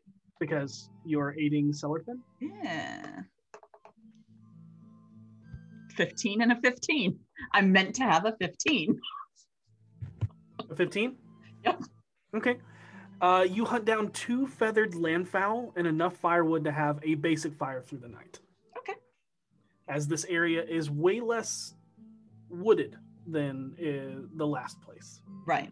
So, If I see uh, Harold alone-ish, I'll come land because I think, despite the fact that we found this location, and especially after Voss says there's a tunnel nearby, Orkira is kind of on alert, and so has continued to keep an eye out and keeps doing flights. But she'll land when she sees him, uh, and say, uh, "Yeah, I just uh, need a minute. Uh, I'll go take another look. Have you thought about more questions you want to ask the Phoenix about that inn that you're looking for?" Oh, well. No. Okay. I'm pretty sure my folks are going to be there. Your parents? Yeah. You remember the con artists that left me when I was a kid? Yeah. Yeah. Okay. Is that so? Is this is this a good thing or a bad thing then? It's a thing. Is this a thing you'd rather avoid? No. I mean, Okay. yes. Um, no. I shouldn't avoid it. Yeah, that makes sense. Okay. All right. So I don't I don't think there's any questions really to ask other than um what stupid scam are they going to try on me before they realize who I am? Well, do you think they're not going to recognize you at all? They were high and drunk so often. I have no idea. I mean, you don't have to hide it. If you I want just to talk, if you want to talk to them, you can just when when we find the place, you can just go and introduce yourself and say what you need to say. This doesn't have to if be we about find them. the place and and who knows how it'll all play out at the time i'm not i'm trying not to you know i'm trying not to think about it i got pulled into the ground by an alligator once and that's all i'm thinking about is that these, there's giant monsters out here that are like super alligators waiting to yank me under Okay, but you can't do anything about those until it happens. But you can at least think about what you want to say to your folks, if you want to say. That's why I asked. That's why I asked if you wanted to avoid it because you know I could just not look for it. But I feel like if you asked me to look for it, you probably want to say something, right? something Yeah. yeah we should probably look for it I'm keeping an eye out.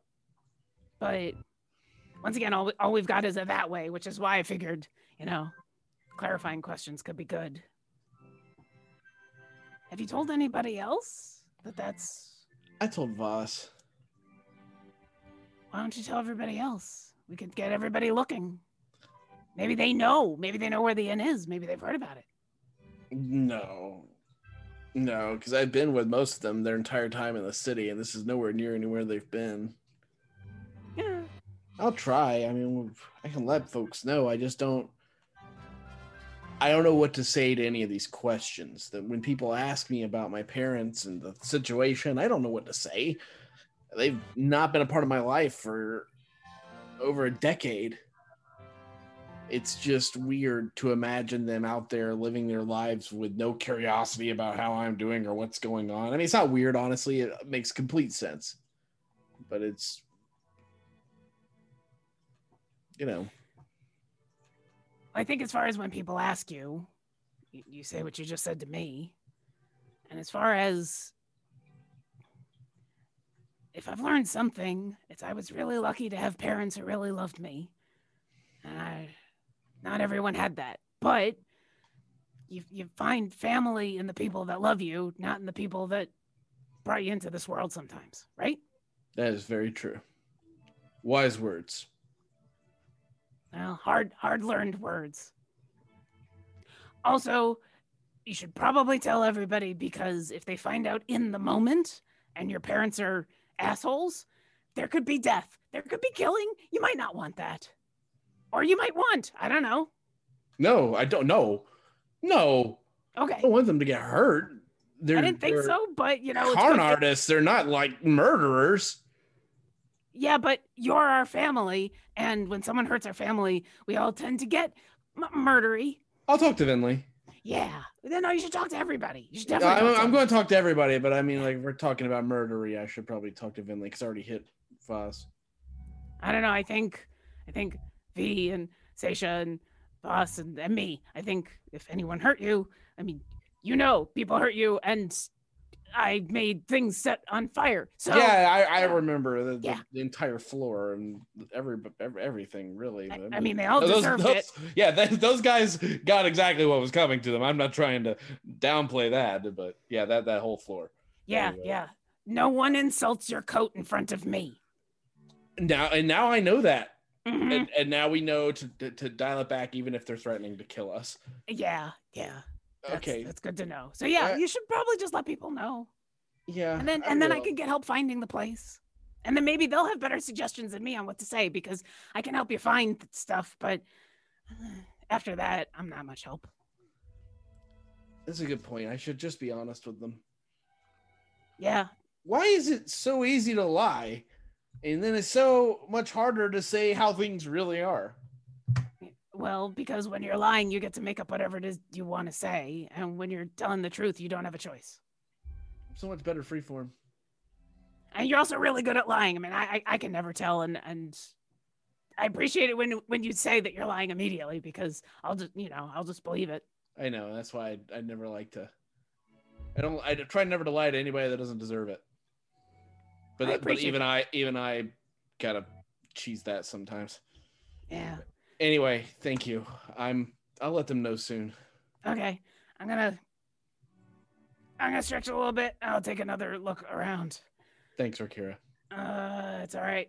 Uh, at least it's nice and warm today, right? And she'll stretch and go take another flight and look around. As soon as she's like above where he hopes she can't hear him, he's like, burning up. That's I'm like, just like sweating all over. How long do you wait for? How far do you wait for me to fly I wait until you are as far away from me as possible. Okay. While uh, while we're out hunting, I actually have a question for Cellarfin. Yeah. I I have a question. I came across the name of something and I don't know if it's a beast or something worse. And I figured you might have experience hearing of weird and unusual beasts. Have have you ever heard of a ninjushi gampo?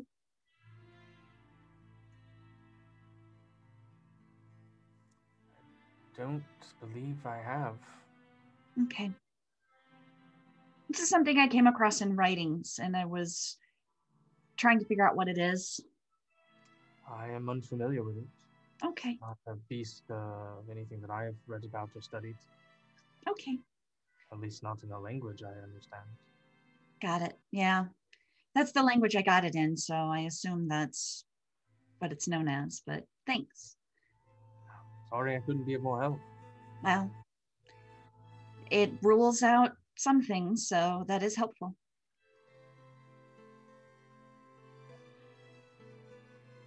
That's all.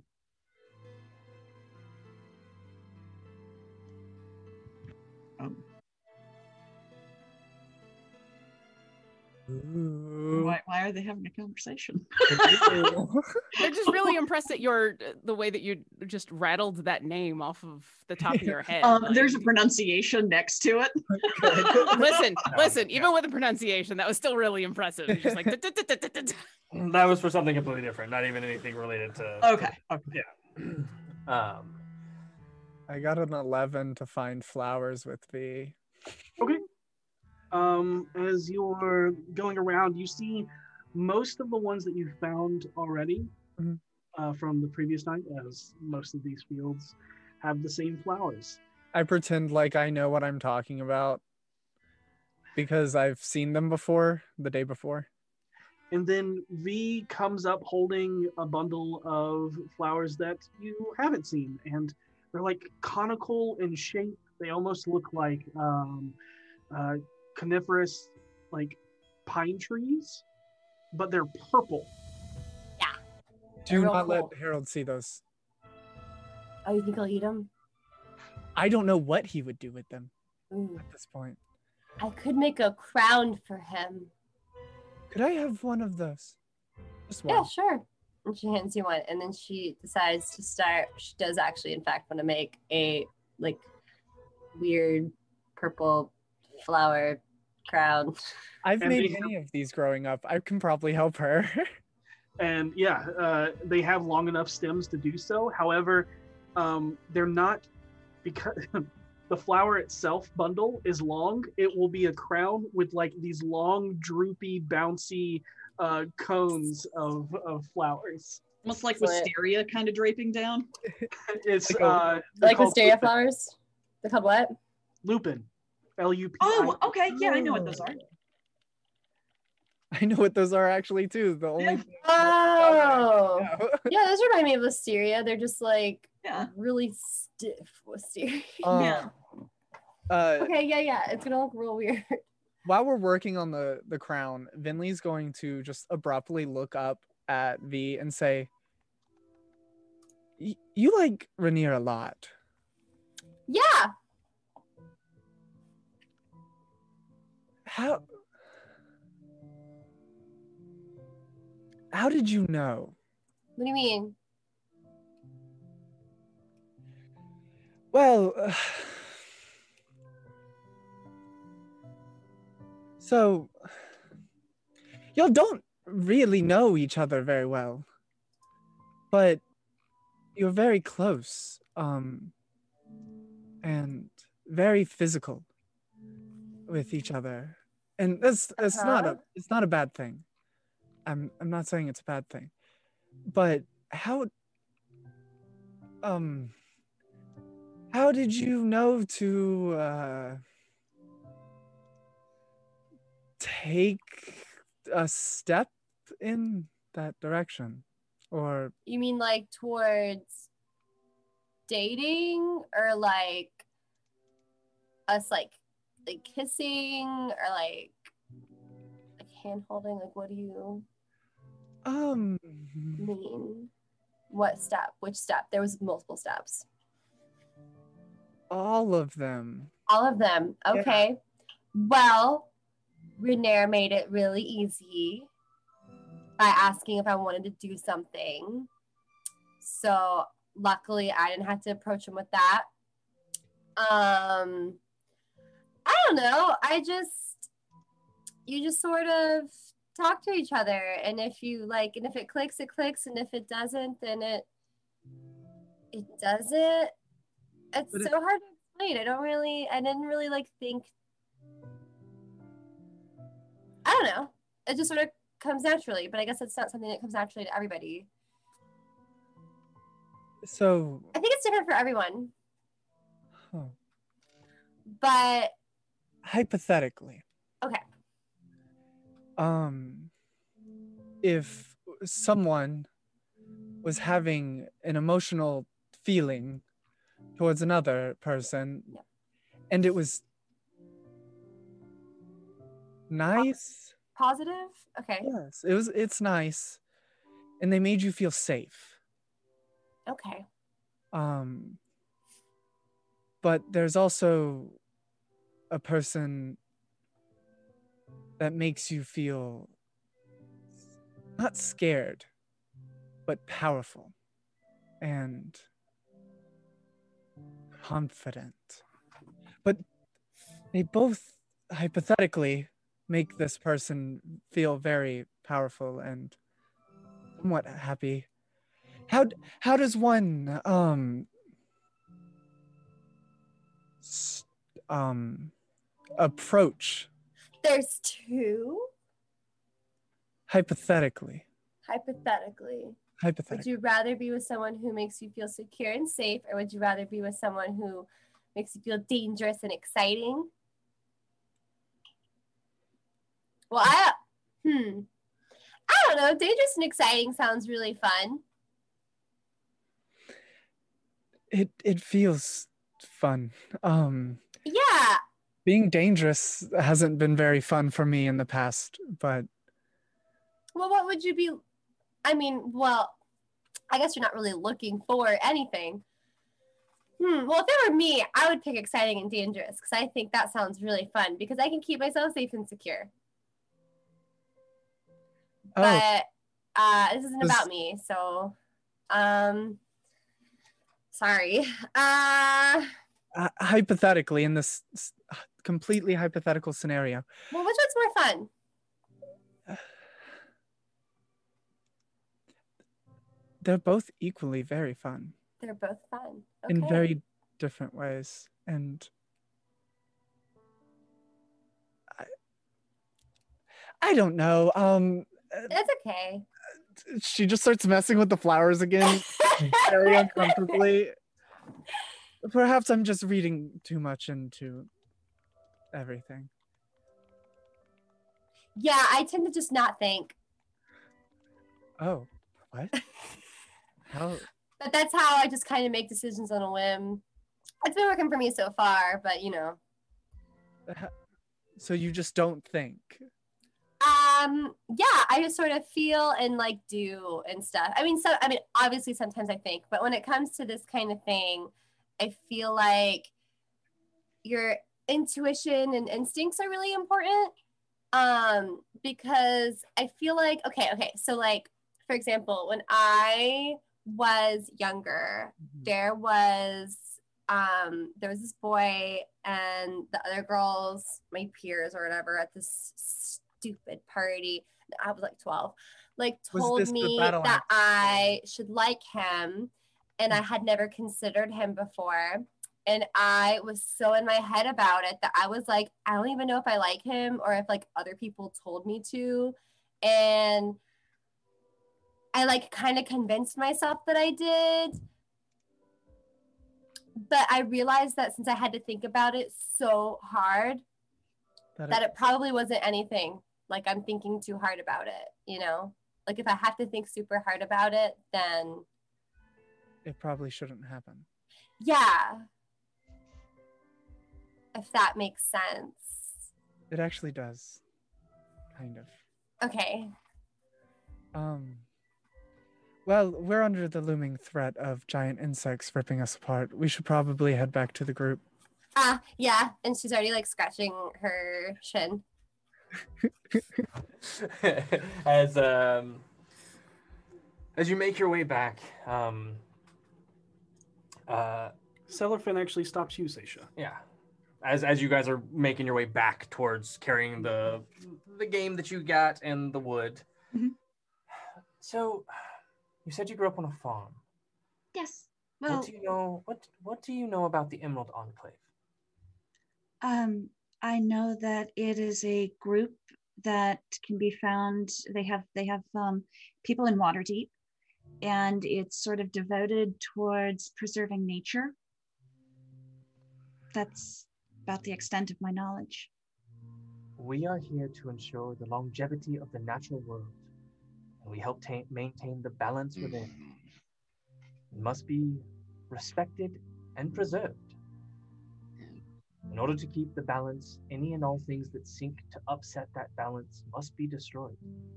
But nature itself can be harsh and cruel, but not all are fit enough to survive it. It's our duty to also help those survive who would not without assistance. And you watch his eyes just kind of loom over to the large woman of your party. Yeah, I know. She's got a really good heart. Would you ever consider joining?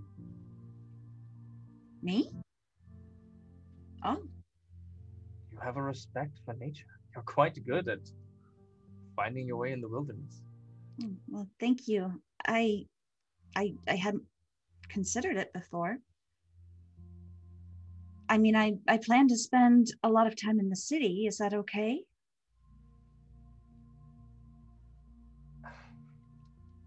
Nature is not just in the wilderness and wilds. Right, Nature is everywhere. right. If you're interested, I could perform an, a ritual with you tonight. Traditionally, it is done on a full moon. However, a new moon marks the end of a cycle, and tonight will be the beginning of Selune's light. I see it fitting. As you are embarking on a new path outside of the city. This is true. but it would help show you what it is we do. And if you ever wanted to join higher into the ranks, you would have to fully in- integrate yourself on the island of Ilighon. But that is not something to be taken lightly. Your, your oath to this world surpasses yourself. And if that's something that you would want to do, I would be happy to show you. But it is not something that you must decide. I just wanted to offer it. As I said, the, these past couple nights, I've been impressed with normally one walking around in full plate armor can't move through the brush without snapping everything in its way. I'm actually really surprised I've been doing so well. Um, being kind of quiet, moving through the brush. I, I'm doing a lot better out here than I do in the city. Well, we are in the wildland, the grassland, so there's not a lot of brush to break through, but what little bit we did, I'm impressed. And you were able to find the game quite well. I, I think I would be interested. I think this would be something familiar in a way. Well, then later tonight, beside the campfire, I will show you, I will open your eyes to nature itself. Thank you. I'm excited. And as you make your way back, uh, you see everyone else setting up camp. And Seisha, as you come in, you hear this. And Orkira, you hear this. With with your passive perception, you hear the Athkatlan woman talking to herself, Fr- Fro. And as you come back to camp and start setting up, she's been watching you, Seisha, as she seems to whisper under her breath the same phrase over and over again. Her eyes shifting towards the shield on your back with intricate tiered layers of concentric circles that raise and lower with multiple overlapping grooves. Mundane stone jeweled rivets line the outside ring, all that encircle a golden emblazoned design of an eye with a red gem in the center. It's almost as if she is staring into the eye of the shield itself as her words almost feel like a mantra. However, it is not one of peace, but one of hate, as if acidic vitriol punctuated every word. And every time it is hard to feel like it is not spit in your direction, Seisha. Although you can obviously see it is not. Vicunia, regis facit. Vicunia, regis facit. Vicunia, regis facit. And Seisha, Mhm. you know those words to echo the ones that are etched into the inside top rim of your shield. And that is where we're going to take a break.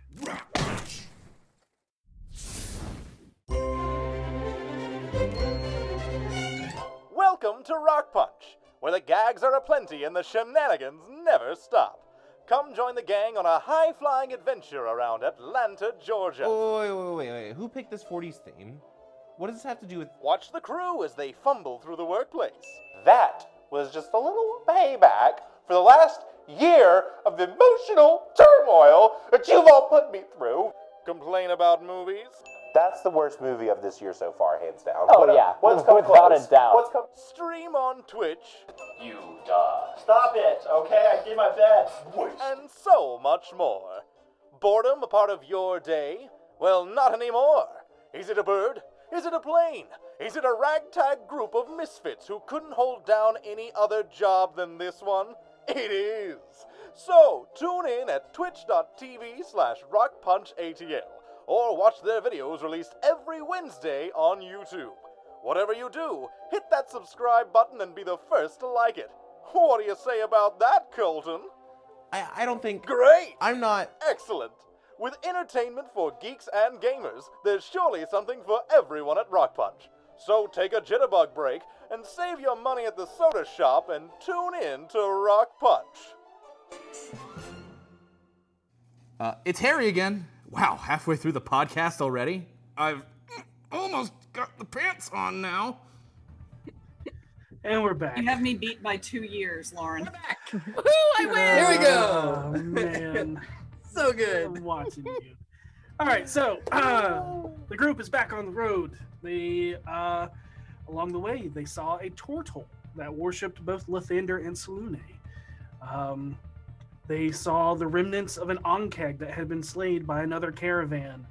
Uh, a lot of really good talking amongst people, and lots of about futures, about and futures, and what it truly means, and yeah, what organizations to join. But as they made camp at another place, um, uh, Seisha and Cellarfin, the Emerald Enclave High, High Elf, went out and gathered some game where they had a conversation about what it means to be a part of the Emerald Enclave, and he offered her a chance to have that experience. And uh, Finley and V made their way to gather some uh, flowers, and they have these large lupine flower crowns that look like giant purple radiant suns that encircle their heads now. And um, as everybody else was helping set up camp, Seisha returns, and Orkira and Seisha both heard the Athkatlan woman start whispering to herself, her eyes, as they have always been, glued to Seisha's shield, as she repeats the mantra Pecunia, Regius, Fascita. Uh, Seisha, if you want to make a history check. Yes. On I this know I translated it before, but I don't remember how long ago it was. 15?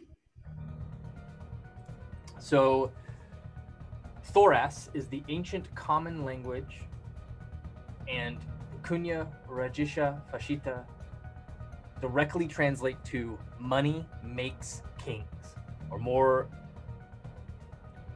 colloquially, money is power. Right. The phrase, as well as the shield you have, were used by an order of knights known as the Knights of the Shield. They were a group of information dealers and political manipulators that operated within the Sword Coasts, land of intrigue, and to the lesser extent of the North for over a thousand years. But that is all you get. And just to be clear, before before anything kicks off here, uh, because Rakira doesn't understand what this uh, person is saying, but there's the intent. What's the feeling I'm getting that uh, this this person is giving towards the shield and towards Seisha? Like, what's her facial expression? Make an insight check. Okay. Also, I've been forgetting before, uh, but I'm still at a negative two, so that's actually a ten. Okay, 10. You can tell that there's hostility. It's hard to tell if anything will come of it. Okay.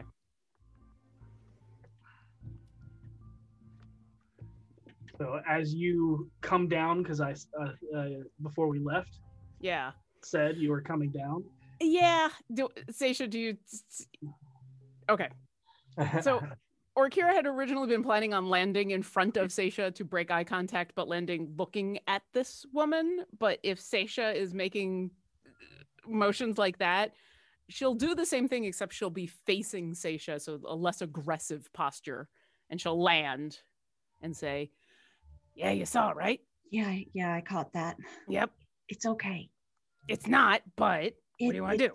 It's going to be okay. She's she's chanting what's written on the shield. It's it's the mantra of the order that the shield belong that shield comes from. The not nice people.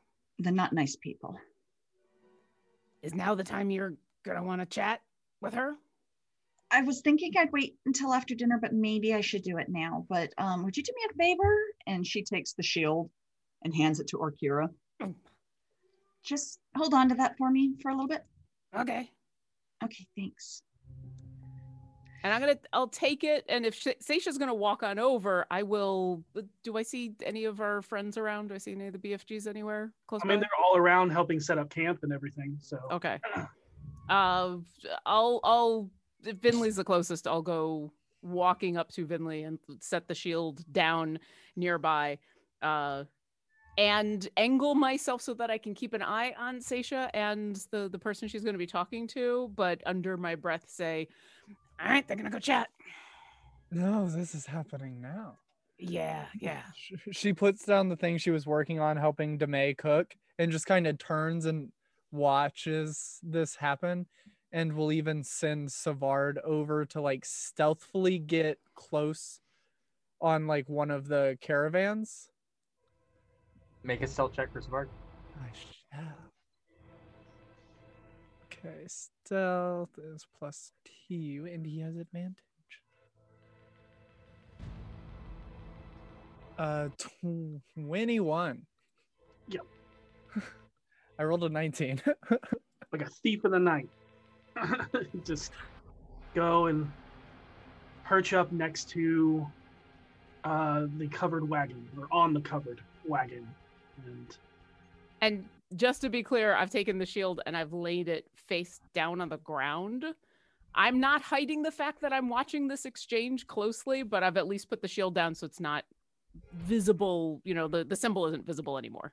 and as you lay it down, you can see etched into the top half. So when you hold it, etched, looking back at you is the saying of Regis or uh, uh, Pecunia Regis Fascita. Do I know if casting Mending on that will get rid of the etching? Uh, you know it will not. I because know, it's okay. Part of the forging, yeah. All right, what are you doing, She's Seisha? going To approach Fro. All right. As you go to approach her, it is obvious she wants none of it and she yells out, Vi Libertatis! drawing her blade and shield defensively. You can see rage and panic begin to settle in her eyes like a caged animal surrounded and backed into a corner as you watch her eyes dart around at everyone. Voss, you recognize her words as a mantra the crowd of Athkatla would echo out in the gladiatorial pits, meaning freedom through force. I stop what I'm doing. I watch. I do not intervene yet. All right. But I concoct something in my head in case I need to. Whoever is engaging in this, I need you to roll initiative. Just for turn order for now. Yeah. Fair can- Okay. Can I roll initiative, but like hold it, like not do anything? Of course. Okay, cool. And Goblin, just to let you know, you do not have advantage on your initiative. I know. Okay. Yep, I know. Oh God, I got a 10. Um, got a five. 15. 15 as well. um, I guess I'll also roll. I I was helping with food Uh, stuff too. Watching Finley walk away. Okay. So Um, all right, so um, 25 to 20. Anybody? uh, nine, no, 20 to 15. nineteen. 15. 15. I think I go before you, Harold. Yeah. With the new information. 15 to Uh, 10. you definitely go before me, yeah. Yeah. I 10. Sorry, 10. Okay. What'd you get? Or 10 to 5. I got a five. oh no. Alright. 5 to 0. A 4. coming strong. You're muted, by the way. That cleric initiative coming in strong. Oh, Coming in oh, yeah. strong. Oh, yeah. Real. Yeah. I'm Um, just amazed I got double digits. and uh, if you are not engaging and you're just watching, that's fine. Uh, if you do want to do something on your turn, uh, just let us know. Uh, V, it is your turn. Are you doing anything other than just watching how this plays out? I'm just watching because what happened was Finley stood up and walked away, and V didn't move. She just was watching from Okay. afar because she's like, "What's happening?" Okay, Voss, you said you're just Um, starting to plan something. so, I want to do this stealthily, and I'm only going to do it if she attempts a direct attack or tries to, like, kill Seisha. Knowing what she is, I put my hand on my whip, and I am ready to crack it in the air as loud as I possibly can. If she does that, to essentially unnerve the fuck out of her, and hopefully whatever action she's doing. But I want to do this away because I don't want to any. I don't want her to know that I look good at this. Okay, so kind of uh, more so. Holding an intimidation check, I guess, would be what I'm doing. Yeah, but we'll do that when your held action goes off. Yeah. Um, Otherwise, okay. nothing else. Yep. So you position yourself to obscure direct line of sight, hmm but definitely close enough so that anyone can hear the crack of the whip. Yep. Yes. Harold, So does she seem like she's like losing control or is she just getting louder or Uh, so she looks panicked. It looks like she's been holding off on this feeling for a long time, and she perceived herself to be whispering to herself, and then was approached by the person that she did not want Ah. to approach her. So she instinctively pulled sword and shield, and you can tell that she's very defensive right now. Okay, um this is I should be pretty good at this. I stopped trying to just terribly put together this tent that everybody is very frustrated with Harold now because he's been trying with the one tent the entire time they've been setting up camp. Uh and he kind of throws the sticks down. He's like, yeah, it was the stupid stick anyway. And I go walking over and I calmly lift both my hands and I am saying, Harold, I've got this. And I will hold action to let Seisha do her thing. And if Seisha, if uh, if if what Seisha's doing is not helping, I will try to, um, I will use my action. Can I use a bonus action? Uh, absolutely. I'll, I'll give you bardic inspiration, Seisha. I'll be like, Thank you. I will back up and I'll be like, hey, I, there's nobody I trust more with this situation than you. Do your thing, and I will give you bardic inspiration. And uh, if assuming that her thing doesn't work, I will also try to talk her down. Okay. So holding action to speak to basically back Seisha up. Got it. Correct. Thank you. Uh, it is Fro's turn. and you see her still defensively and then looks you over Seisha and then looks at how everyone else is treating you and your what's your passive insight Passive insight is 17. 17 That's my passive perception. and you can tell that she's putting things together that may not be true as it looks like you're commanding this situation Right. and very shakily she goes you're a knight of the shield No, I'm not. You may see yourself to be a master over others but i know you are nothing more than a slave to the gold and the hidden lord you serve I'm not. I recovered that shield in the lair of the Xanathar. You know more about what it means than I do. Uh, and it's your turn, Seisha, so go ahead and make me a persuasion check. Okay. Uh, I will let you now know that you are involved in a skill challenge. Okay. And there will be things affecting your rolls depending on what you say. That I'd like to use that once per day reroll. Of course you can. You are blessed now by Selune's light, even though it is very faint. It's still watching over you. That's an 18. 18? Is that with my inspiration? Nope. Okay, you're saving it? Yep. Legit. Okay.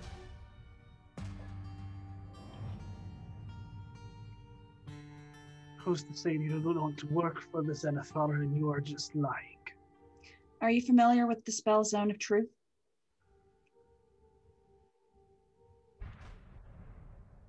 I am. I can cast that on us, and you will know that I'm not lying.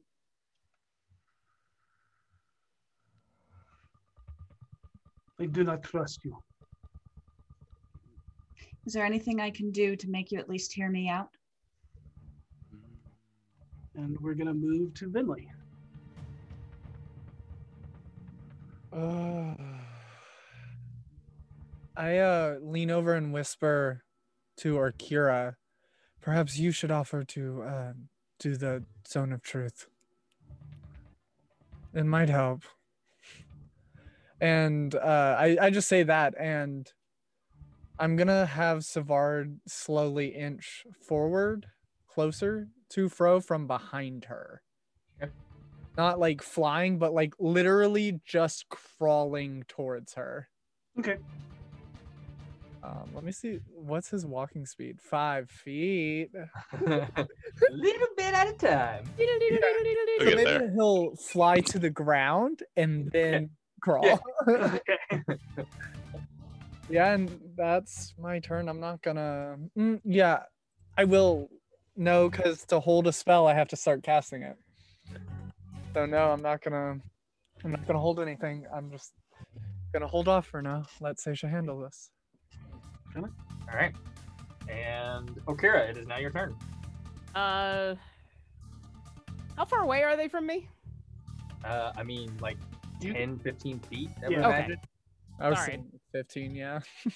I, I wasn't sure exactly how far. I will uh, with a with a foot because I don't want to pick the shield back up, but with a foot I'll just kind of push the shield over to Finley because I'm not going to pick it back up and take it with me. Uh, and then I'll look over at the two of them and say, "I don't know if you trust me, but I can cast it too." I'm gonna step on the shield too. Like when she kicks it over to me, I'm just gonna put my foot down on it. Uh, Okira, make a persuasion. Okay.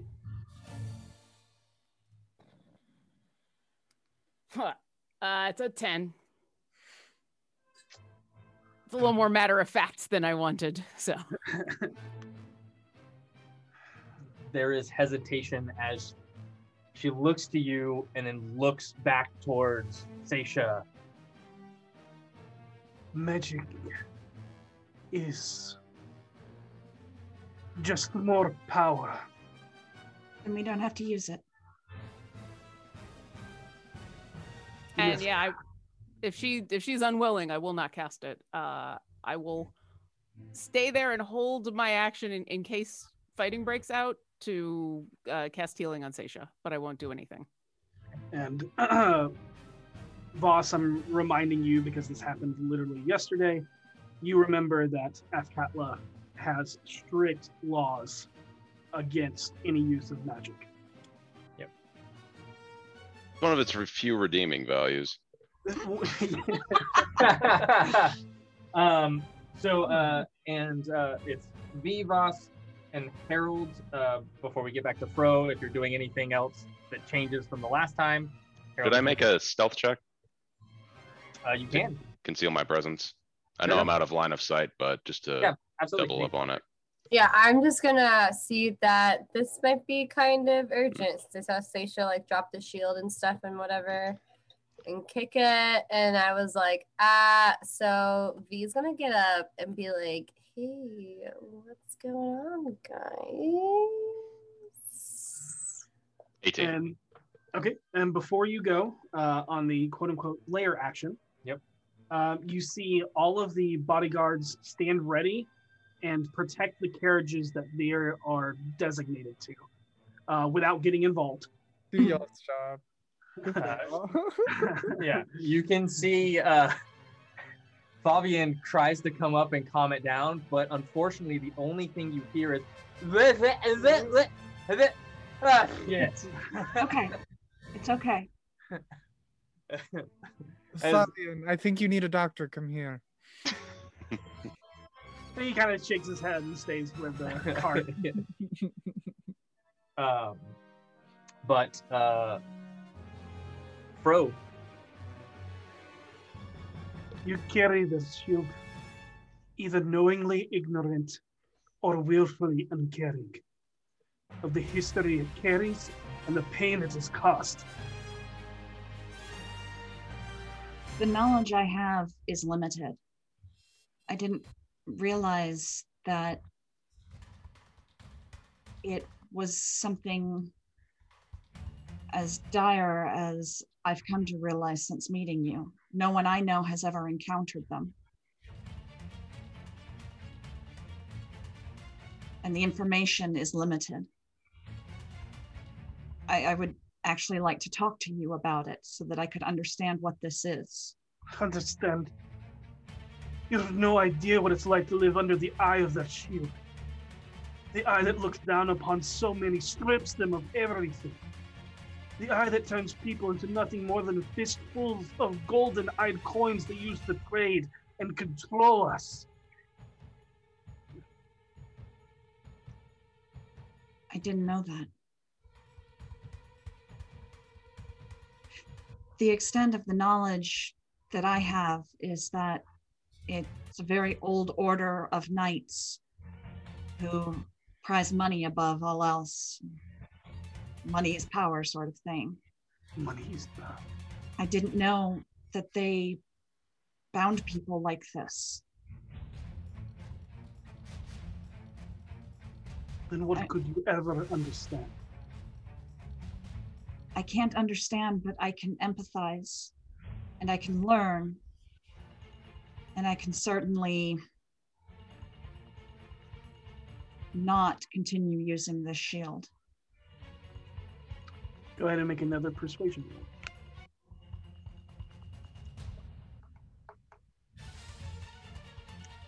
I'm going to use that bardic inspiration. The D8. Yes, it is a D8. 16. What'd you roll? Uh, 10 and a 6. Hey, all right.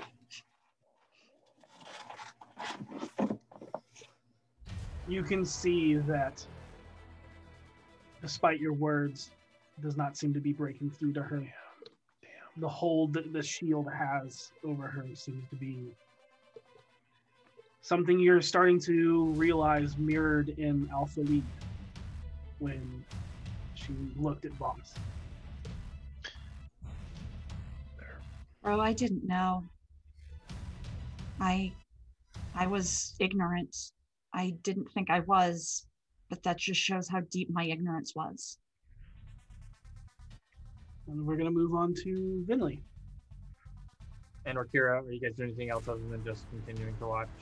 Savard gets closer to Fro. Got it. And I'd say that Savard is right under Fro now, behind her. As What kind of clothes near. is she wearing? Uh, she's wearing a a breast, or sorry, uh, studded leather armor. Could I get Savard to just land on the back of her armor? Sure. Like just fly up and land on the back of her armor. Yeah. No need to roll anything. We're going off your old stealth. I'm not sure if anyone's ever felt a uh, butterfly land on their studded armor, but you're not going to feel it. Not so much. As, as Finley has turned into an, an orb. Yeah. Sorry. Oh no. That's what happens when she wargs. My Uh, computer is fully freaking out right now. She just Oh, turns good into a bubble. Yeah. Um, Orkira, you doing anything? Uh, with my brief moment with this shield, even though it's now now on the ground and a few feet away, uh, did I see enough of what it was made out of? And I know it's a magic shield, right? yes. D- do I know? Is there any easy way to deface it? Uh, it can be defaced. It will not. You also know. Um, uh, you have to make an Arcana check, but Okay. Yeah. If it will, you'll have to. It can be defaced. I'll let you know that, but you won't. You don't know if it will uh, remove its magical abilities unless you make an Arcana check. Um, I'll make the Arcana check just because it's funny, but I will say all Orkira cares about is the the symbol. I think she's reading into this that it's the symbol that's the the symbol of this order, and less the magical properties of the shield. Um, so as long as she knows she can, she might be able to get rid of that. Uh, her Arcana is a five. Uh, so but she that doesn't really matter whether Yep. Okay. Um, do I have a sense? Is this just I can uh, rake some claws, or is this going to take something else in order to remove the symbol from the shield? It's going to take at least some time. Okay. Yeah. But could I could I potentially do something quickly if I wanted to be like, look, we're going to help remove the symbol. Oh, doing that, yeah, hundred percent. That is showing intent of what you are doing. Yeah, and we'll let you uh, use that as a persuasion roll. Yeah, so I think knowing that she'll she won't pick up the shield, but she'll flip it back over so that the symbol is upright and look at the two of them and shing claws and go, if you don't like this, I'm happy to get rid of it and do a do a scratch across this symbol.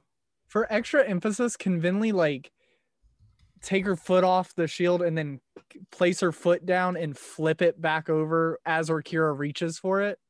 Yeah, of course. Like to show that even Finley, the person who is really rude and threatening to Fro, does not care about the shield. Yeah, you're basically disrespecting the shield itself. Yeah. hundred Done percent. it. Yeah. I want to smash it. I'd Oh, you want- appreciate it if you didn't actually break the shield since I kind of need it. Oh yeah. It's totally out of game. I'm just saying. I thought you first. said you didn't want to use it anymore. You did say that out loud. I'll say I that. did. I did say I wouldn't use it. What's your first So- impulse? So yeah. Ah, I smash could get it. it fixed at an armor shop If in it- Daggerford. If it helps, I'm currently raking my claws across it. So I don't know if you want to smash it right while my claws are across it. But Yep. if No, you no, come no. at it, I'll move out of the way. So Finley flips it. Arkira, you walk up, keeping eye contact with Fro, and just rake your claws across the front of this shield. And it is arcane in nature, which means it is finely crafted. And it you put as much force as you can into it, and they are small scratches. But you can see her head tilt in confusion. And she then looks back towards Seisha and go ahead and make a persuasion check. Me? Yes, Orkira. Oh, okay. Persuasion. Could I have assisted her? Like Please? Do it. What what is it? All right, so I rolled a natural one, which gives me a nine. I'm at a two right now, so that's a seven. But do I maybe get advantage because Finley helped me flip the shield? Sure, you guys were working together in that. Okay, that's good. That's This good. is- that's good. That's This is a metal shield, right? That's- Not like a. Yeah. Technically Okay. better. That's a twelve. Baby shield, this sucks. I didn't. No, no, that's that's just Katie. I know, I know. "No, my baby. I'd be so upset if this Yes. was a wand. But right now, this shield is hurting you, and so shing. V, it is your turn. What are you doing? Smash it. All right. Because Bring- Seisha said she wasn't going to use it anymore. All right, go ahead and make an attack roll against it. So I'll be like, okay, stand back. Let's just break it. Get rid of this issue. It's Prone. Yeah, don't. it's prone. This shield it's is prone, prone. and restrained by Finley. Oh my. Oh, Twenty. Hey! you bring you bring your sword down on this and you actually watch as it slams into the ruby that is the center of the eye and you watch as this ruby shatters into a thousand pieces as it just explodes out and you leave this dent uh, in this gash into the front face of the shield uh, go ahead Oh, sorry. go ahead and make me a persuasion check with advantage. Okay. And Also, I just want everyone to know Seisha is not allowed to have shields that aren't dented. 13. And she goes, There, I fixed it.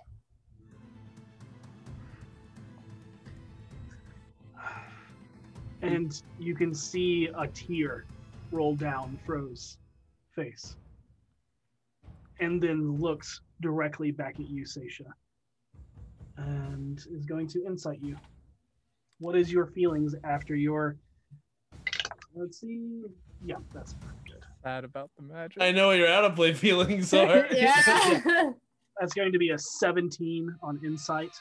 like, Your feelings on what just happened. Um.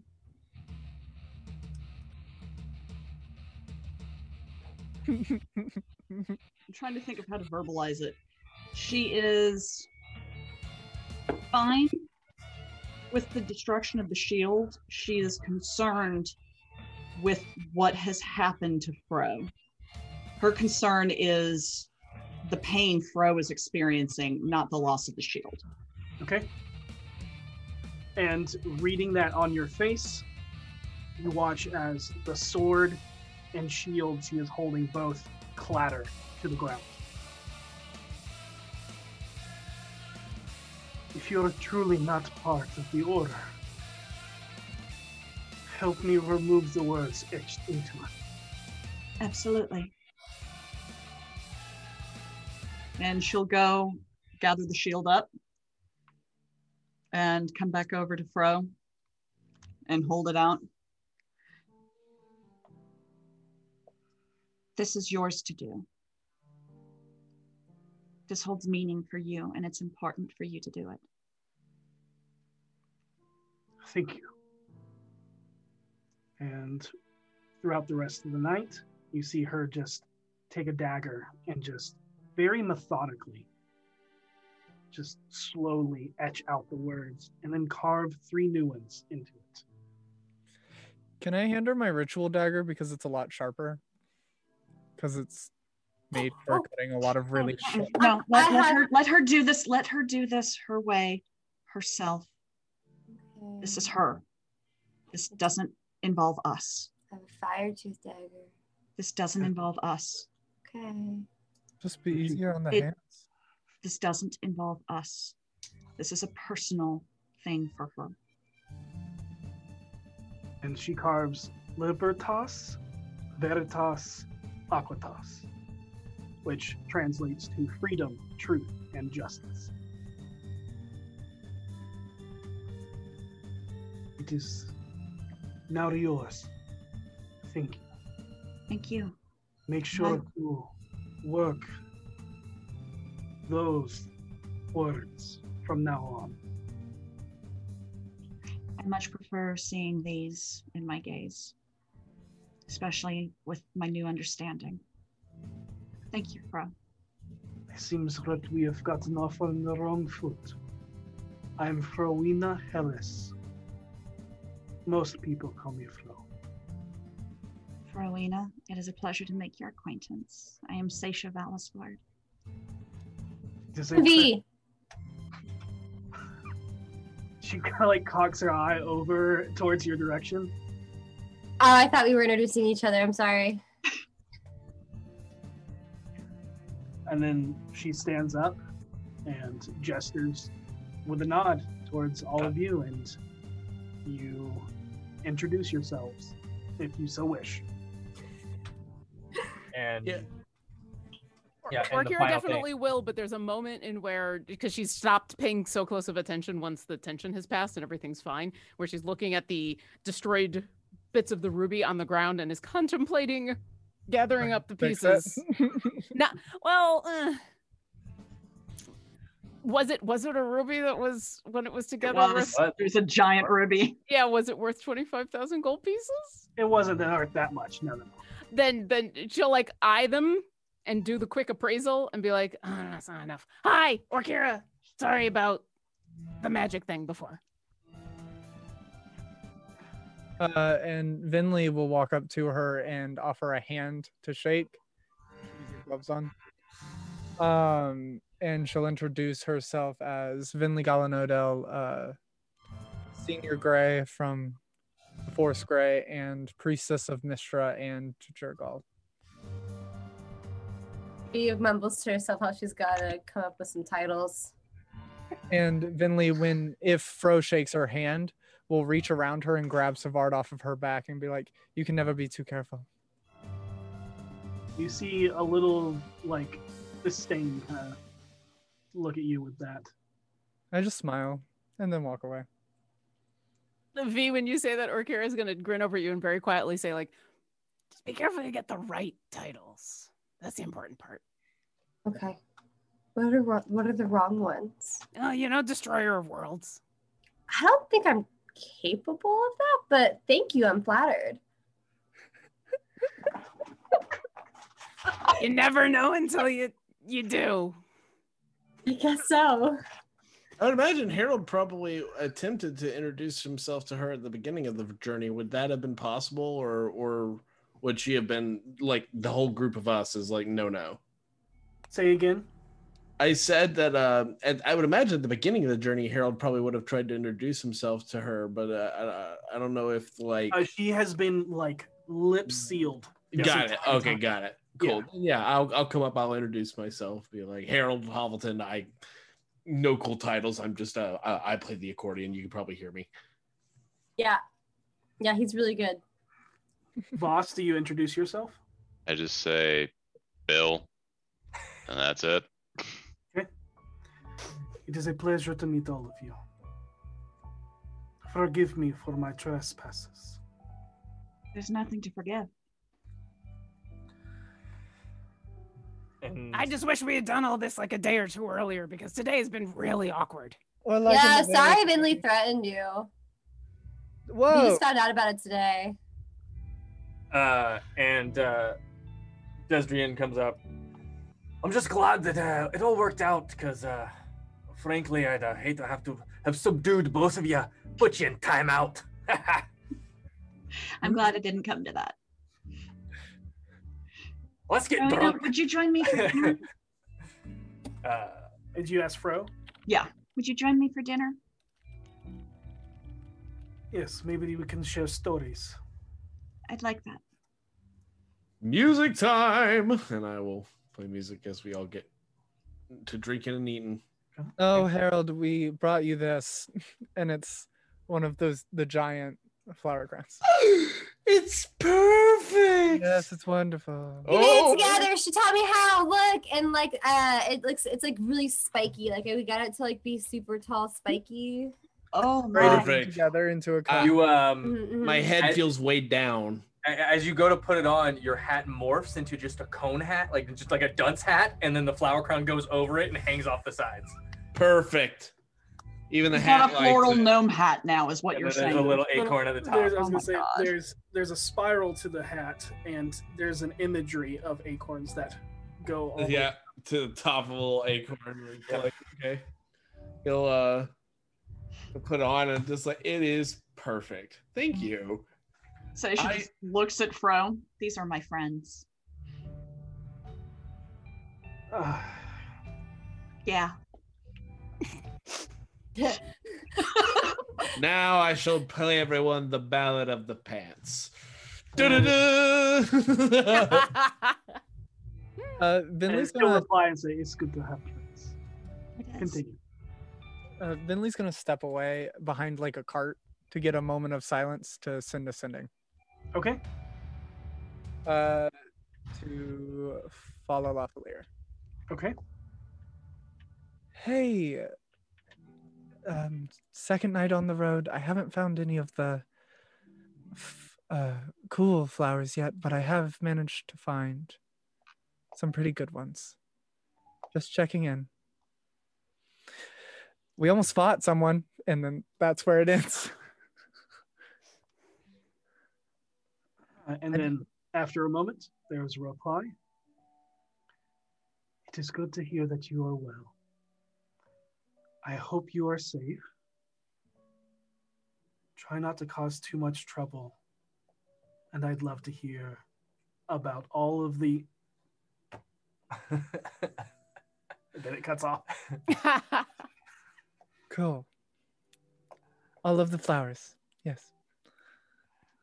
Uh, Finley fills in the rest of that sentence in Yep. her head.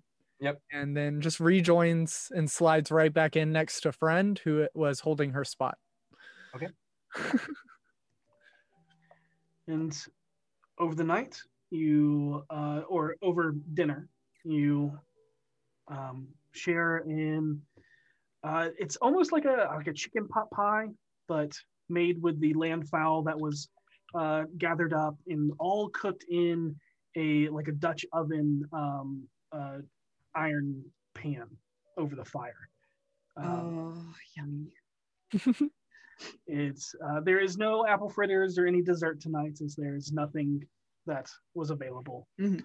But uh, you and Fro share some stories, and a lot of hers are more so just about the different fights that she's been in, and uh, you learn a little bit about Athkatla, about how it does not like magic.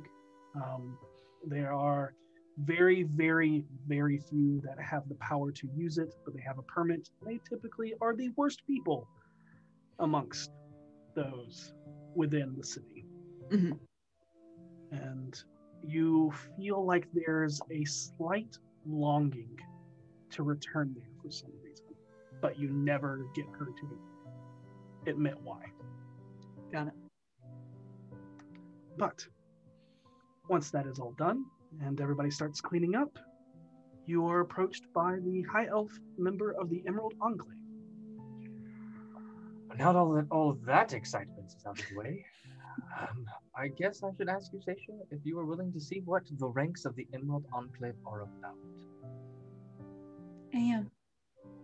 This is most often done by a master of the wild under the full radiant glow of Selune and her tears. Presently, you only have me, Autumn Reaver Cellarfin Rayoval. This will be an informal intro- induction, or ritualist, not necessarily induction, but just a, a visualization, if you will. And uh, if you are interested, you can speak at our base of operation in Washington, in the southern wing. How come many? And you can be counted amongst the circle of initiates as a spring warden, if you so wish. But, as I said, if you wish to continue the path, you'll be guided by nature. I suggest seeking the wisdom of a master of the wild. But for those that wish to join, come sit with us in the adjacent field, please. And who all is coming? Uh, I, I don't want to. I don't want to join the Emerald Enclave, but c- can I come and watch? Of course. Okay. That's what I'll do. I- I'll come watch. Yeah, that sounds fun. I want to do what they do, and you guys. Uh, usually Finley would be totally down for a ritual, but she is abstaining from this one and not giving a reason why. Oh, crazy. Uh, no. Fair enough. Uh, the high elven man takes a torch and holds it to the fire, letting it ignite and flame before escorting you off and away from the camp. The sounds of laughter and stories being told fades away until you are far enough away that it's only a faint light in the distance, roughly about 300 feet. You only see the soft glow peeking over the mound of earth that encircles your encampment. he then digs a small hole and sticks the torch into the ground, buried deep enough so it stands on its own, providing soft firelight that flickers in the gentle breeze. He then gestures to you, Seisha, to sit on the opposite side of the fire from him. Do you sit? Yes. Okay. And as you sit, you see that his face is obscured by the waving fire, making it difficult to focus on him. Do not focus on me. This is about you and your connection to the Earth Mother. For now, focus on the flame. Breathe calmly and slowly. Meditate on your surroundings as we begin. Firstly, what do you believe to be your anchor to nature? How does it speak to you?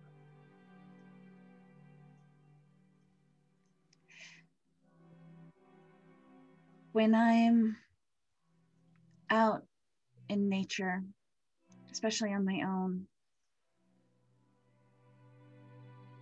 I feel like I'm more than myself. It's like there's this incredible rhythm that just passes around me, and I feel myself get swept up in it. And I just float off onto it. It's it's almost like a song in the sounds that carry through, whether it's the sound of the wind rustling through grasses or that quiet sound that the snow makes when everything's silent and the world is muted and you just hear that crisp little fall as the snow impacts on the ground. It's almost like a little drumming. It's the sounds. Good. Now focus your eyes. Now close your eyes and focus on that. I'm going to burn a few of these plants and herbs here, and you will inhale them if that's okay with you. It is harmless, so do not fight against the effects. Oh, will okay. Just connect your mind to the nature around you. That will help you understand.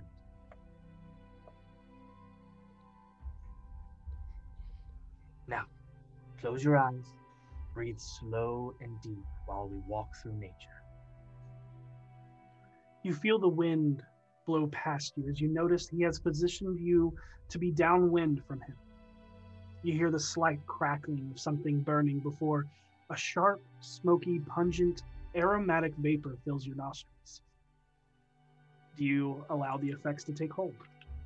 Yes. Okay. It isn't long before you feel lightheaded, dizzy, and although your eyes are closed, you can feel your vision being blurred, but you do not fade from consciousness.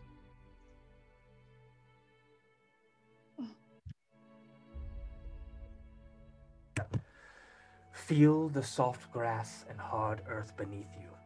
Feel the wind wash over you and enter you with each breath. Feel the warmth of the sun fading and the chill of the night mingle with the soothing heat of the flame nearby. Listen to the crackle of the fire burning the wood in front of you. Listen to the sounds of the rustling grass and leaves. Hear the bugs, the birds, the frogs, and all the other creatures begging to play music for the night. Smell the sweet scent of field flowers mixing with the sharp scent of grass. Now breathe in deep and let your mind fade away. Now open your eyes.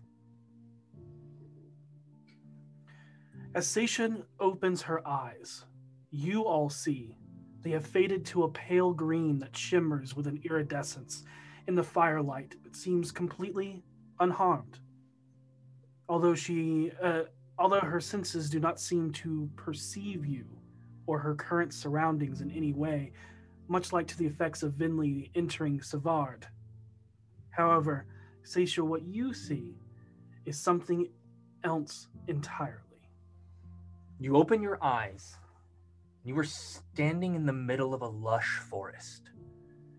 You watch from a clearing as a doe and a fawn drink from a stream. It's peaceful.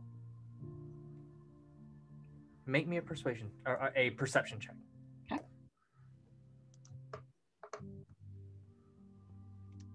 Uh, 11. You hear a noise behind you, and as you turn around, a large wolf moves out of the brush, ready to pounce. But it does not look like it's going for you. What do you do? I watch. You wait and watch. As the wolf lunges, the doe, seeing it at the last moment, moves to protect its fawn as it collides with the wolf. At that moment, the fawn dashes away, escaping, as its mother breathes its last breath as the wolf brings it down. Your vision shifts as you now follow the beast that drags the corpse of the deer through the forest to a cave where you see a pack of wolf cubs who yip in excitement as they tear into the deer flesh. You are correct. We do nothing to interfere as nature is formed through balance. The doe and her fawn are but prey to the wolf. And the wolf, by killing the doe, will be able to feed her cubs. That is the way of nature, and we must respect and preserve it in all of its forms. Everything fades as another vision comes forth. Your eyes reopen and adjust. And this time, you kneel in a cleared forest. It's a mass of humans and humanoids cut down trees all around you. There's barren openness, just leaving stumps in their wake. And in your hand, you feel something. It feels stiff, but soft as you unravel it. And you see that you hold a firestorm scroll in your hand, and you feel like you could use it. What do you do? She looks up at the people and closes her hand around the scroll.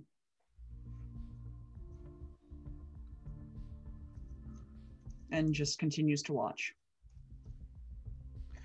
You watch as the forest around you is completely cleared away. Nothing left. Just a barren earth to make way for a city as all the animals and vegetation are destroyed. If you do nothing when expansion happens, then the world will be consumed and balance will be off. But did you not say that there is nature in a city as well? We must control expansion so that it does not throw off balance. And your vision fades to black. Hmm. And with your words, there's something strange that feels connected to them. As you look at your eyes open again, and you look at an alien world, a world of giants, full of oversized objects, you go to realize that you have no normal body as you know it to be, but instead have multiple tiny legs as you inch your way across the hardened stone sidewalk. You are a caterpillar, slowly, painstakingly making your way across Troll Skull Alley. It will take you a 10 day to get to your home in the tree in front of the spirits of Troll Skull, where you soon will cocoon. Soon you will blossom into a beautiful butterfly. Nature is not just in the wilds and wilderness, but everywhere. Remember this. The city is not nature. What resides is. Once again, your vision fades to black. You open your eyes. You are high in the sky, higher than you've ever been before. And down below, everything is more so just green. You see a small town, people wandering around, and a few trees scattered around the hamlet. You are not a creature. You are a force of nature. You are the pouring rain and lightning all around them. You can feel the unbridled power of the elements, the raw power of uh, nature in your grasp. You know that with just a thought, you could kill anyone you see down below, destroy anything. Yet you feel no evil, no intention to hurt anyone or anything. But with a fleeting thought, a lightning strikes a tree as it ignites into flames, seemingly unprovoked from your violence. It just is. And as you watch the flames engulf the forest, burning it, nature is all powerful, but has no evil plans. Sometimes things just need to be destroyed so new things can grow. It is balance. And with that, your vision fades as you all watch the iridescent green paleness just wash away from her eyes. And you see Cellarfin looking at you through the flame with a smile. The Emerald Enclave is there to keep balance and make sure that those which would throw it out of balance are maintained and controlled. For if nature is consumed, the world will fall.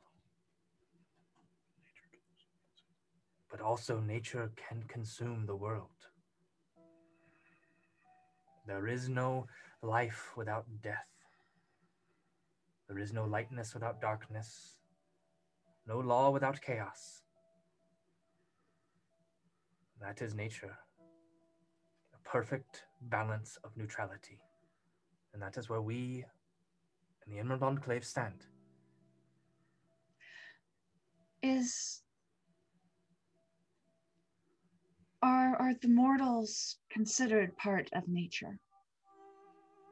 It depends on what they do to nature. Or Um, if they abuse their power, then they must be snuffed out so that they may grow fresh again. Just like the forest fire burns away the brush so that green grass may grow in its place.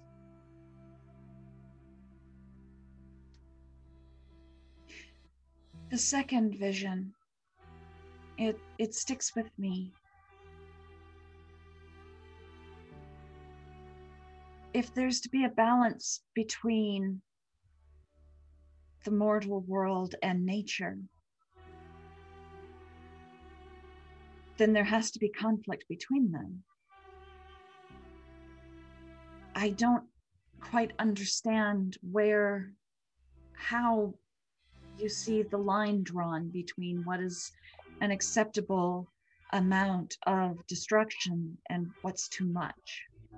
We are here to use what nature provides, but it is not for us to use it all and destroy otherwise. The vision that you saw was not a small clearing, but an entire forest laid down, an entire ecosystem completely demolished and destroyed. That is where balance is thrown off. I see. Thank you. He nods. Thank you for allowing me to bestow the knowledge of what we do. We are in cities to not just recruit, but maintain the parks and what nature lies within the cities. but you can find us more so. And he kind of just gestures Mhm. all throughout Toril, protecting. How how will I know that someone And- is a member of the Enclave? And you see him kind of pull his cloak back and you see a brass medallion in the shape of a leaf with a stag head etched into it. Any who bear this symbol is a member of the enclave. And if you show respect to the land you walk they will aid you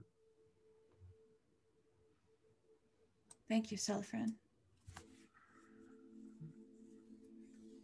I am. I am feeling very centered and very at peace right now. It's been a while since I felt that. Thank you. Remember that as you continue on your journey, when you walk new lands that you have never stepped foot in, and know that though they may be unwalked to you, they are teeming with life that have lived there far beyond the first day you took a breath.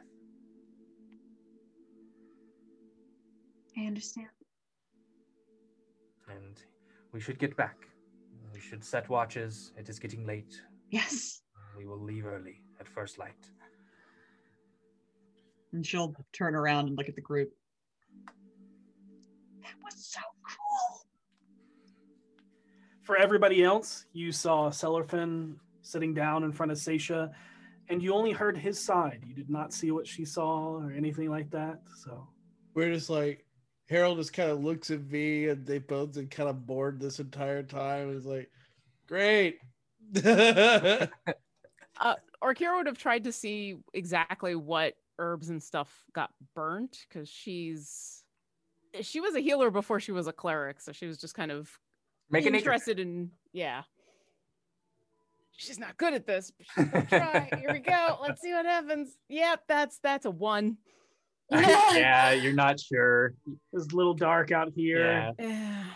She got Um, distracted by the green eyes, and Yeah. by the time she looked back, everything was already burnt. And, Yeah. He like, leans into Harold and goes, "Did-" and she like whispers, "Did they just, did they just get Seisha to do drugs or something?" It kind of reminded me of that one time in college I told you about where we all sat in the in the closet and we were all just kind of like I don't remember exactly what it was. I just remember it was a lot of it and then I don't remember anything else. Yeah, yeah, yeah. The like balloon hands and like seashell. right. Yeah. Balloon Story. hands of seashells. Mr. Yes. Balloon Hands. I remember that story. Yeah, I the one. kind of, I kind of felt like that. I, I gotta lean over. Sasha, did you see anybody with balloon hands? No, but I was a storm. Oh, it's Lean- gotta be the same stuff. It's gotta be the same stuff. Has to be. Rock on. For you. And there was a caterpillar. Oh, oh, yeah, yeah. definitely the Oh, same. yeah, yeah, yeah, that's yeah. it. That's it. Okay. And as you all return, and begin to settle down, you all watch as Demay has run a line from the covered wagon to a small tree where she begins hanging the knitted clothes that she was making earlier as they have been washed and dyed in various colors to hang them to have them hang dry. Bilver whistles a jaunty tune as he paints several wooden toys and hangs them along his cart to dry. There are all sorts of fun and unique wooden wind up toys that are sure to put a smile on a kid's face. The two share a short conversation before an exchange is made, and Demay buys a few small toys from the gnome. everyone else is finishing up getting ready for bed, sharing a few more stories from the road. Although it is far more boring than the night before, as most of it becomes talks about business, where Fabian, finally being able to speak again, interjects every so often, trying to hawk another item from Aurora's realm shop. For a moment, they all pause and look towards Orkira, and they ask if you're going to ask any more questions to the fire, as it was wildly fascinating. You, uh, you, Yeah. You understand that some know that it is divine in nature, but others pass it off as a parlor trick and arcane magic, but everyone seems wildly enthralled by it nonetheless. And Orkira's followed everybody back to the the camp and is looking incredibly tired. I think uh I think she overextended herself today with all the flying around and all the keeping an eye on things and uh, she had been recovering from a couple days ago and now is just kind of looking a little weary.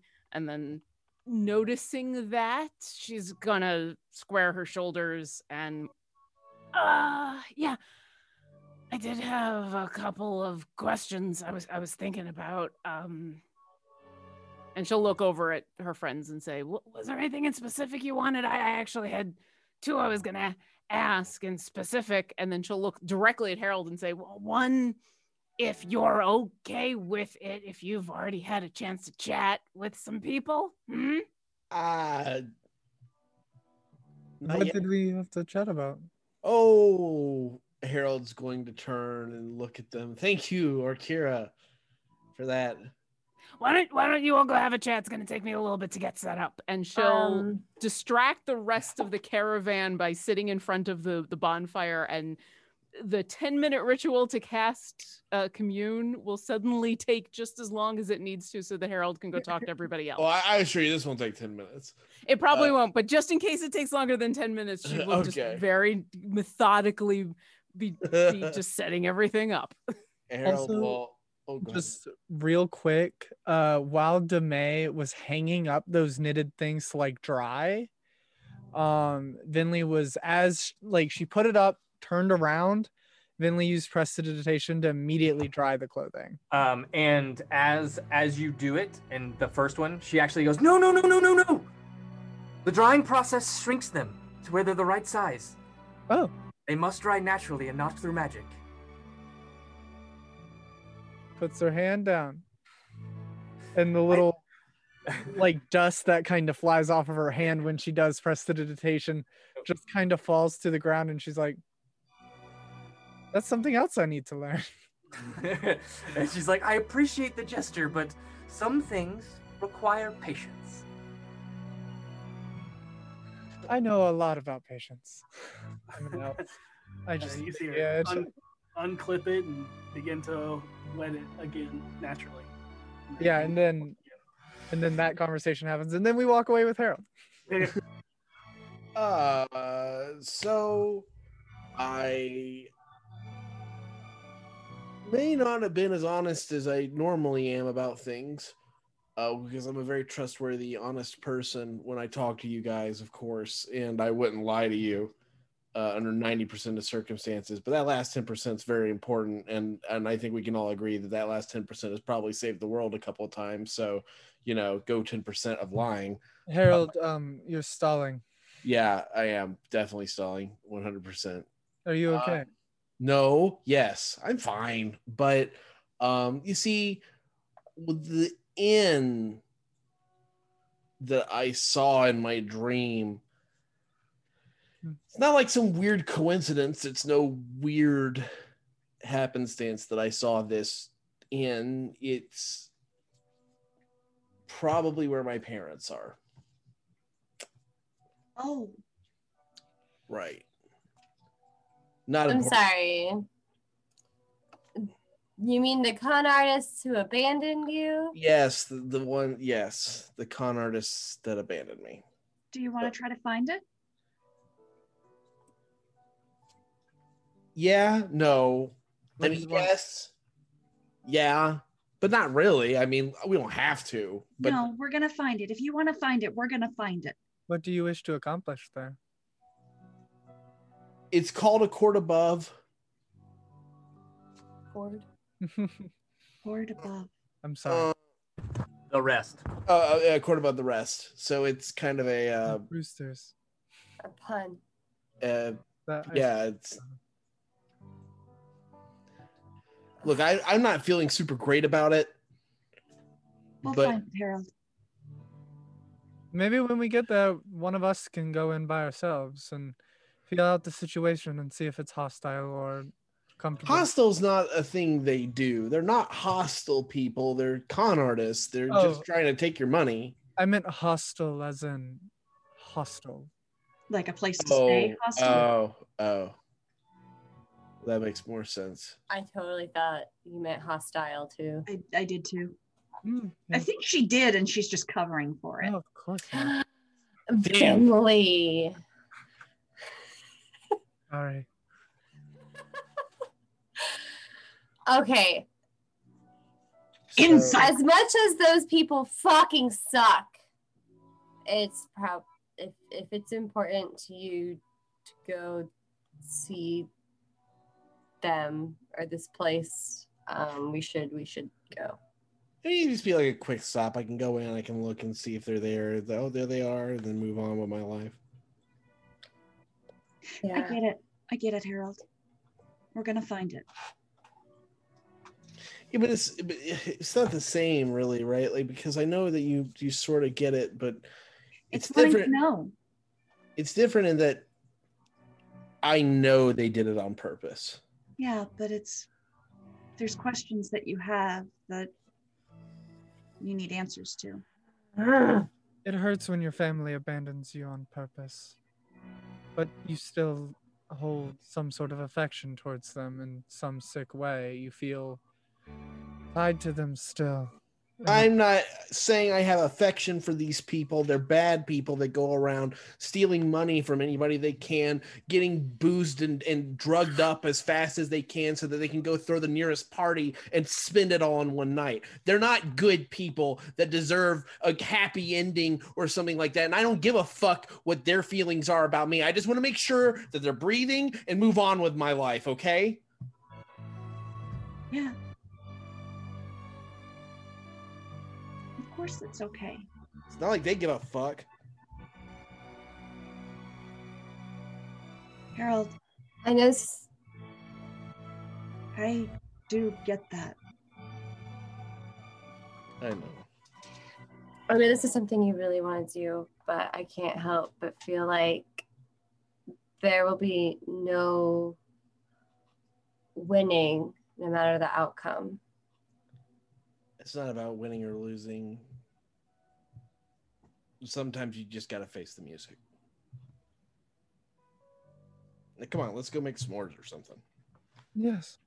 And Harold just puts on a face right away that everything's totally fine and goes to make s'mores. Um, Finley is going to actually hold Harold back. Like they're all going to turn and walk, and Finley's going to grab him and pull him into a hug. Oh, he'll hug her back. And she's going to whisper in his ear in Elvish. Sometimes indifference hurts more than hatred. I'm sorry, Harold. If only it was something as simple as indifference. It was convenience. Well, hey. We'll both face our parent issues together. Woohoo! I don't know how woohoo trans- translates into Elvish, but there you go. Here, I'll, I'll, I'll say it. Woohoo. Just very bored. and then During- back up. during most of the conversation Orkira's been setting up slowly, um, would she have heard most of that conversation? Especially if she was like setting things up, but like actively keeping an ear out. I would have. I think you would have heard the the first conversation pretty easily. Yeah, not the not the one that the whispered one that you just had, but like the, Yeah, the yeah. basics of everything. Mo- yeah, I wasn't trying to be quiet, and I certainly was yelling a lot. Okay. More importantly, so at about halfway through, when you finally mentioned the name of the inn, as she's finishing setting up everything, uh, she'll turn to whatever of the caravan are around. And in the midst of like the small talk and any questions that they've had about the Phoenix that she's been kind of not really answering, and then all of a sudden she's going to say, Hey, so are any of you actually from Daggerford? They all kind of look around at each other and shake their head no. No, but uh, a couple of you have been. It sounds like like some of you are back and forth. Uh, Demay speaks up and says that she has, and she lives She mentions that her home is actually in Secomber, which is uh, further east, and to make it to Tradesway, has to stop through Daggerford. But it's typically uh, she stops at the caravan. What's the caravan thing? Oh, Caravan? Way. Caravan Way. The caravan is- grounds is the outside. yeah, What? It's on the outside of the Daggerford. Okay. Uh, well, you might not know the answer to this. Um, we're only stopping off in Daggerford before we go elsewhere as well. But I, I figured I'd take a look while I'm there. I heard there was an inn around called a Court Above the Rest. I think. Do you know? Have you heard of that place? They all kind of look around, look at each other, and Yeah. And then I know you're asking Demay mostly. She shakes her head. Never heard of it. I'll lean over to Akira and just say quietly to her, I was like, it's likely if they have this place, they've had it for a couple of months and are planning on ditching it very soon. I figured it was worth an ask, maybe, Yeah, I- I without having it. to ask the Phoenix. You know. That's like- fair. Yeah. Oh, hi, hi, everyone's back. Um, okay, so you got any questions?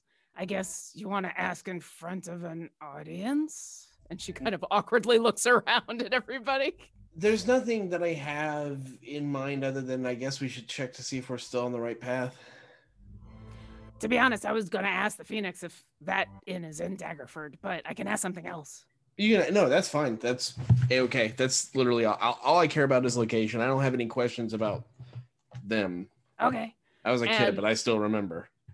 And then um she'll stand up and kind of turn her back on the crowd or anyone that's sitting around the fire and slightly under her breath, uh, but so that both Voss and Seisha can hear, she'll say, I was also going to ask if there was anything specific we need to defeat the Elder Eye, like an, an item or something. I know Start- of some that we need to track down. I Okay. don't know what their use is, whether it's for a summoning thing or a defeating thing, but I think it's more of a summoning thing, actually, now that I'm thinking about it. I figured I'd start with is there a specific item we need to defeat the Elder Eye? Yeah. But, you know, and then we can kind of start honing in from there, if that makes sense. Yeah. Sounds like a pertinent question. Probably the dagger that he has. The dagger of Jinanthal. Maybe. That's one of the items for the summoning, I think. Well, if I get it, if I get a yes on the item being the thing, I can I can ask more specific. Unless there's a third one that anybody's got. No. Okay. Are, are you okay with me asking those questions with everybody?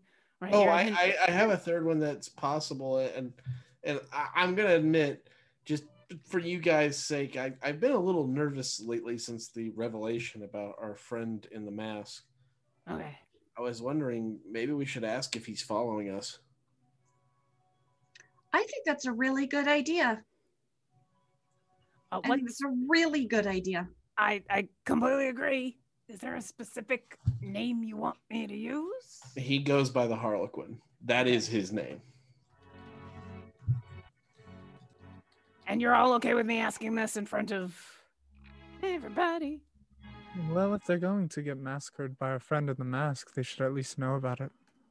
I elbow Finley. Ow, ow, ow. I have to elbow you a lot more often than lately, like like than usual. Then fuck it.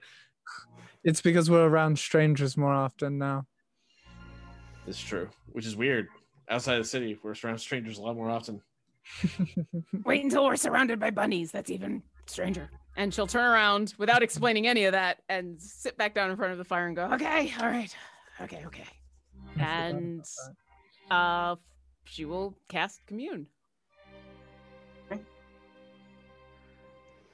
Once again, the flames ignite and shift into this deep red.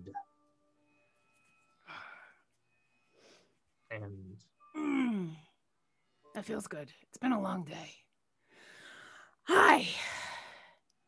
Sorry, I have a bit of an audience this time. Apparently, you're very popular. um, do you happen to know is a there's an inn that we're looking for called a court above the rest? Is it in Daggerford? and almost immediately you watch the red flames dissipate as the regular yellow and orange natural flame takes hold. Okay, so we know it's not in Daggerford. Not in Daggerford. All right. Probably on the way to the mountain then. Probably. Well, I got it. I got a direction from before, so I'll have to look at a map and maybe we can come up with some more. But that's that's a later question. Okay. Uh, question number two. Questions are kind of all over the place today. I got a, I got a variety pack. Is there a specific item we need to defeat the Elder Eye? And you see the flames kind of flicker and mingle as they regrow to accept the question.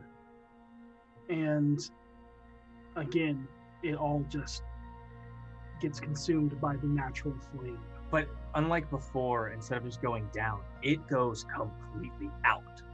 The flames just completely go dissipate. And Orkira, you're left with a feeling of extreme dread. And there's a, a very long moment in where Orkira almost doesn't ask the third question, but asks something else. And you can all see on her face a just an extreme worry. Okay. Okay. Well, that's weird. So no items. That's a good thing, right? That means it's not immune to an ass I whooping. don't We just think that's what that answer was. this- uh, Like playing hot and or, cold. or Kira, what's wrong? I've, I've Wait, never seen it it? like that. What does And that Harold- answer mean? Harold saying that will shake her out of it, and when the flames kind of return to a, a neutral state, she'll say, "Uh, "Is the Harlequin following us?" Uh, and you watch as they flicker a bit and then dwindle down. I was kind of hoping he was. Okay, all right, thanks. Are you okay?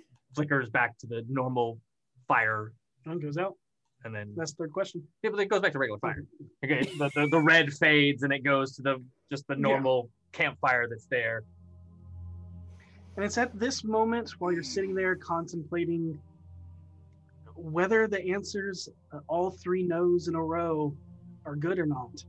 That feeling still kind of aching at your mind, Orkira. You see a small group of the caravan kind of walk up towards you. And you can tell through your. What's your passive insight? Mine Yes. is a 19. No, Four yeah. you you see like hopes that you have answers for them Oh crap. Oh, this is not going to be a fun conversation. Okay, I um, gonna, hi. And uh, Demay, I was wondering if uh, if you had a if I could ask a question. Um, okay, so I probably should have explained this. I get three for sure a day, and then I can try to ask again, but I can't guarantee I'm gonna get an answer. Um, if you if you want to let me have a, a night's sleep, I can I can ask tomorrow morning. Um, but I can't I can't right now, or at least I can try. I just can't guarantee I'm gonna get answers right now. And standing before you is Fro, Demay, and Bilver. And um, Bilver goes, I can wait till the morning. That's fine. But you see just a sadness kind of in Fro's eyes. And just just give i just need to rest that's it Uh, if you wait until the morning i promise first thing in the morning for sure absolutely i can the three of you you all got a question each Mhm. I am very accustomed to being either disappointed or not getting what I want. If you could please try. i tell you what i'll try and if the answer is no for now i will 100% tomorrow morning because as i said it's like a, a once a day thing okay i'll try and let me actually look this up I think it's a twenty five percent chance of i think it failure. is That we roll. Okay. Oh. If you cast the spell two or more times before finishing your next long rest, there's a cumulative 25% chance for each casting after the, after the first. Yep. that You get no answer. Okay. The GM makes this roll in secret. Yep. Okay, so um, If we roll under 25, you it does nothing not, will happen. Uh, I Correct. will ritually cast it again, so I won't. I will ask them to let me take ten minutes. So I'll turn to everybody and say, "Yeah, give me, give me eleven more minutes." take take all the time you need. I'm gonna sit, I'm gonna stay there with her because I I mean I know she's exhausted and, and she's clearly not emotionally feeling well. And these people are like, hey, I got this big pile of questions. so like I'm going to grab a mug that uh that has a wooden handle and uh but is a metal thing, and I'm gonna cast heat metal on the drink and uh heat it up enough that it doesn't set the handle on fire and then set it down beside her so that she can have something warm to drink as soon as she's done. I'm also going to use prestidigitation to make it taste like hot chocolate with marshmallows melted in it. Although, yeah, I guess I guess technically not a warm. I I, I should specify that it is scalding, uh, melt your fingerprints off hot. Yeah. And in the middle of ritually casting this, she will she'll give you a nod of thanks and reach over with her claws and grab it by the metal and just be like, "All right, all right, we're gonna do this again." Oh my god! Okay, here we go. Here we go. She's never gonna get used to that. And I will ritually cast commune. Actually, before I do it, I will I will ask the three of them if it's okay that the questions are asked in public or if we want to do this in private. Uh, the last one to say yes is pro. But all three of them say yes? Yeah. Okay. Uh, then yeah, I will cast commune again virtually and see if I get a, an answer. And and whether or not I get an answer, she will she will out loud say, "Oh, it's me again. Hi. Yeah. As I said, I got a lot of people to help. I hope you're there." And so, one by one, unsure of how it works, they wait for a moment as you and as you watch the flames ignite in a deep red once again. And unsure of how it works, they step forward and ask their questions to the fire. and as they do that, she will do what a couple of days ago happened with Finley, in where she will, for the first, for uh, doesn't often do silent prayer, but since these people are asking it directly to the fire, she will let them and then silently repeat to the phoenix whatever they ask. Bilver steps up. okay, great flame. The Will we find phoenix, phoenix, the phoenix. Phoenix? Will we find good business in Daggerford? And you watch as the flames flicker bright and dwindle down, and then flicker bright and dwindle down, as it is very unclear. Uh, so sometimes you'll get an answer like that. That that just means. Can I roll a quick insight on him to see like how I think he'll take a? This is gonna. She wants to tell him this is probably going to depend on you and what you do. But can I do a quick insight to see how how he'll accept that answer? Okay. Man, I was hoping. She doesn't want to lie to these people, but she doesn't want to. You know, uh, it's a twenty-three. Uh, I mean, it. He's pretty jovial and half glass full kind of guy. Yeah, seems like he'll be pretty understanding. Yeah. Okay. Uh, future is hard to tell with a lot of stuff like this, and so uh, this this is kind of an unclear. It's probably just going to be whatever. Unclear. It, Unclear. It means. it means- Apparently, your god has not seen the joys my toys bring. Well, I know then- we'll do well. I don't even know why I asked. Thank you. Yep. I have to buy a toy of his later. Okay. Who's next? He's he didn't seem definitely offended. He was just like, ah, your god doesn't know. It's okay. He's definitely related to Bilrick. Amazing. Uh, okay, who's next? Uh, Hi. you see Demay come up um, and um. Are my husband Gomin, uh, Gomin and my nine children happy and healthy? Oh, that fire better rage. and she'll she'll ask it silently again. And as expected, the red fire engulfs the natural flame in a pillar of heatless light. Uh, and with that, with tears down her eyes, she smiles. She just runs up and throws her arms uh, around your waist. Oh, uh, hi. Can you tell them Mama will be home soon? Like, not. I had no idea how this works. Just Um, ask me a little later. I can send a sending if you want. Yeah, give me, give me, give me a second though. I got number three. she backs away and wipes the tears. Just giddy as all get out. You see, waiting patiently but hesitantly is Fro. And you can see her kind of like tracing her fingers over her arms where the scars are that she has earned in battle. I only want to know one thing. Is my brother still alive in Athkatla? Uh, what, what's his name? If you don't mind me asking.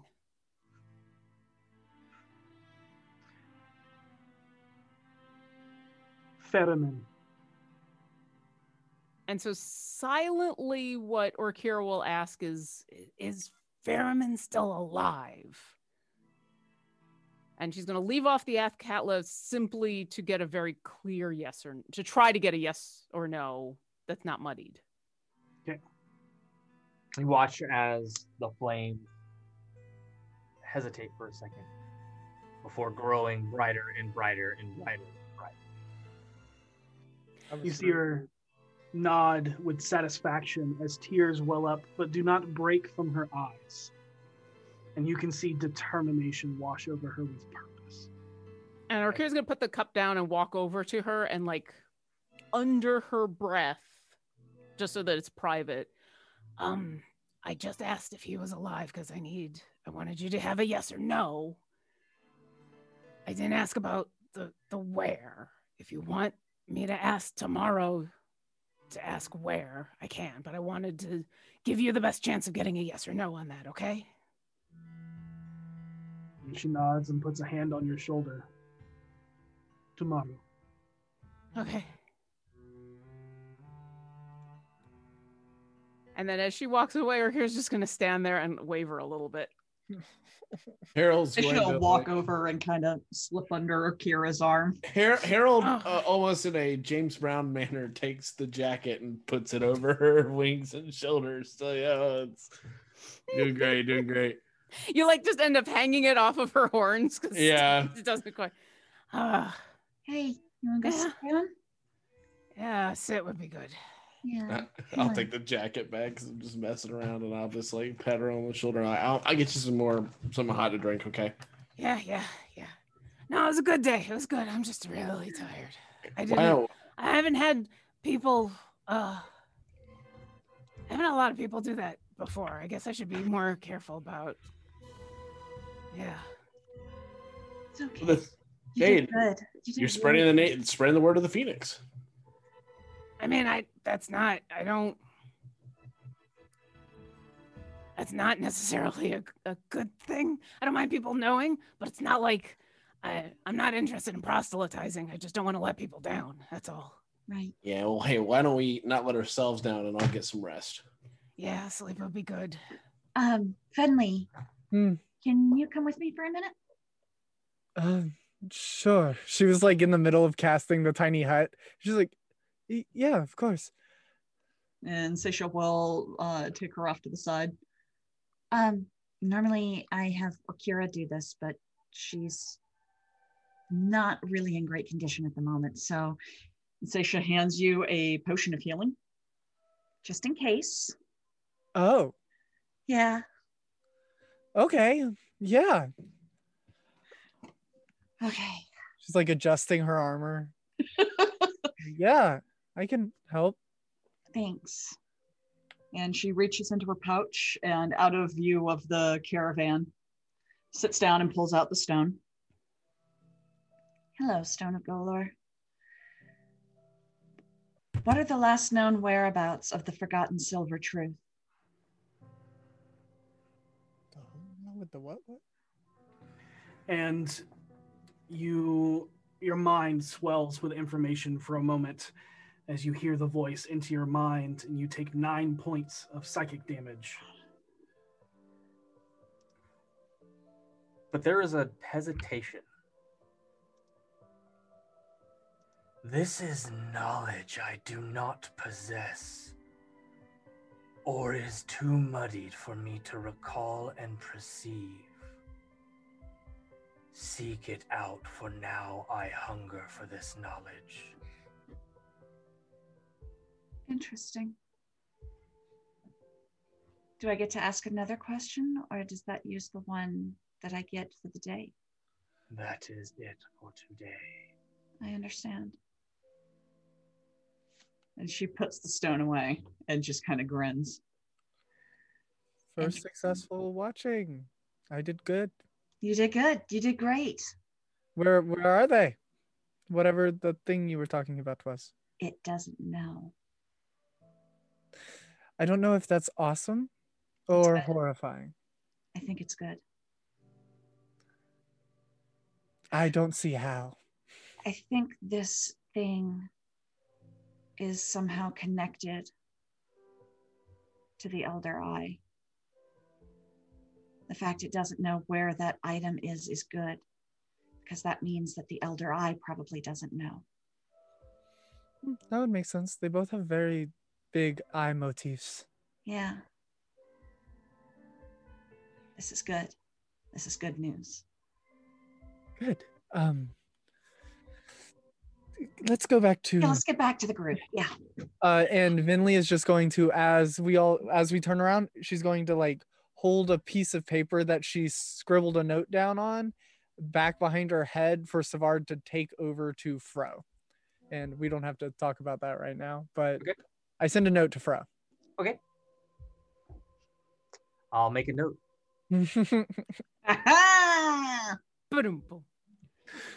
All right. Oh, Um, who's taking what watch? Yep. All right. Uh, just about to ask what what uh, watches we got. Orkira's sleeping the full eight hours. Yeah. Uh, no, no, no. I'll get, I'll get up. I'll do the last one like I did last time. I can. I Yeah, Can, for sure. We will let you have the last watch. yeah, yeah. I'll, take the last watch too. Yeah, we'll, we'll see the sunrise together again. I, I, Yeah. yeah. That's nice. I shall take uh, first watch again because I don't have to sleep very long. Do we want to just stick with the same watches we took last time? Yeah, let's just do that. I'll stay up. Okay. Guys, are you good with that? Yep. Sure. Okay. All right, so Orkira, go ahead and lay down, and we'll wake you up when it's your time. And you look over and she is already asleep. Wherever she is sat down, she is just. Seisha turns and looks at Finley. We're not waking her. We're not waking her up, right? Everyone's in agreement. We're not waking her up. Okay. She's just snoring, and there's like a little bit of drool coming out of one side, and yeah. Seisha pulls her sleeping bag over and like puts part of it over Orkira again and snuggles up. And eventually she'll lay down and uh because she's already asleep, if if you're okay with it, her wings would come out and the both of you are just wrapped up in wings. And she's Sure. Oh, this is nice. Uh, during my watch, every time I walk by Orkira, I make the sleeping bag and all of her blankets and stuff. I use prestidigitation to make them warm, like a heated blanket. Seisha's gonna wake up a sweaty mess. it's like a it's a hundred Oh. and inside of this hut, inside of my Oh, wings. Yeah. Yikes. Sorry, Seisha. It's my lot in life to suffer. Oh my god. I'm like, oh God, what is this? Summer in Candlekeep? Okay, so uh, for first watch, it is Finley, V, and Dor- uh, Doran. Second watch, Harold, Voss, and Fro. Last uh, watch is Orkira, Seisha, Geta, and Cellarfin. Yeah. We're not waking Orkira up. I know, Yeah, that's good- why good they were luck. air Okay. Good luck trying to uh, move away from me with my passive, okay? I'm just saying. Ah, but you are incapacitated because you're asleep. I am, which does what to my passive? If you're incapacitated, I don't think you get to make use of your passive. I would Oh, I say at, at minimum, it, it would give you disadvantage. um, on your passive, which negates it by five. Just so you know, Okay. which is twenty three. So 48. yeah. We'll we'll get there. We'll get there. Yeah, yeah. Um, all right. Um, Finley, uh, V, if one of y'all will roll me a d20 and the other roll me a d100. I'll do the 20. All right. And we got a six. And an 82. Okay. Much higher. You're attacked six times for 82 points of damage. Oh my god. How dead We're are all you? dead, God, we're all dead. Damn it. We get six of those worm things and 82 beholders. Oh no. Six creatures come out. They have 83 eyes amongst them. These worst nightmare. I feel that. Yep. So as as you are, what what'd you get on your? Um, D, oh, sorry, I said I said a, a d20. Six. Make a A- perception a- check is what I'm saying. You're making a Scholarly. perception. Is it check. scholarly six or eight? Uh, Scholar, well, scholarly eight. Scholarly eight. Okay. Scholarly eight. Uh, just No, no, no, no, no. I, roll, I rolled a six. Sorry, I was trying to remember the the bit. just okay. yeah, just so you know, um, if you don't have dark vision, you are Nope. literally you are only um, baby able ah, only able to perceive visually within the light of the fireplace or the the campfire. If you do have dark vision, it is still pitch black out there, so you'd be rolling at disadvantage, which makes it uh, a regular roll, which is why she rolled that. Um, and the total Of your perception, you can use the higher perception of the two, which is fine. I have a plus seven, so let's use that one. Okay. So Yeah. Thirteen. Also, what uh the spot that uh Cellarfin uh said that the the the bugs would come from, the Ankhegs. Could I could I have set up an alarm and it says that I can specify creatures. I only want creatures of medium size or bigger to trigger this alarm. Okay. Okay. That Because I learned because I've never used that spell before. and 100%. Uh, the only thing is, when Cellarfin was like, the Ankheg area, it's the area because it's all underneath you. So like, it's not like the oh they're gonna come from the west or the east or the north or south. It's Yeah, but there was that one place that Voss had put the post that went a little bit further down that he did point it out to you, so you should put it there. it's in I'll the set it up. I'll use Cellarfin to tell me where to put it. Uh, okay. Um, he is. Uh, he'll do it before. Uh, yeah, he this, goes to this all happens before I let everyone go to sleep.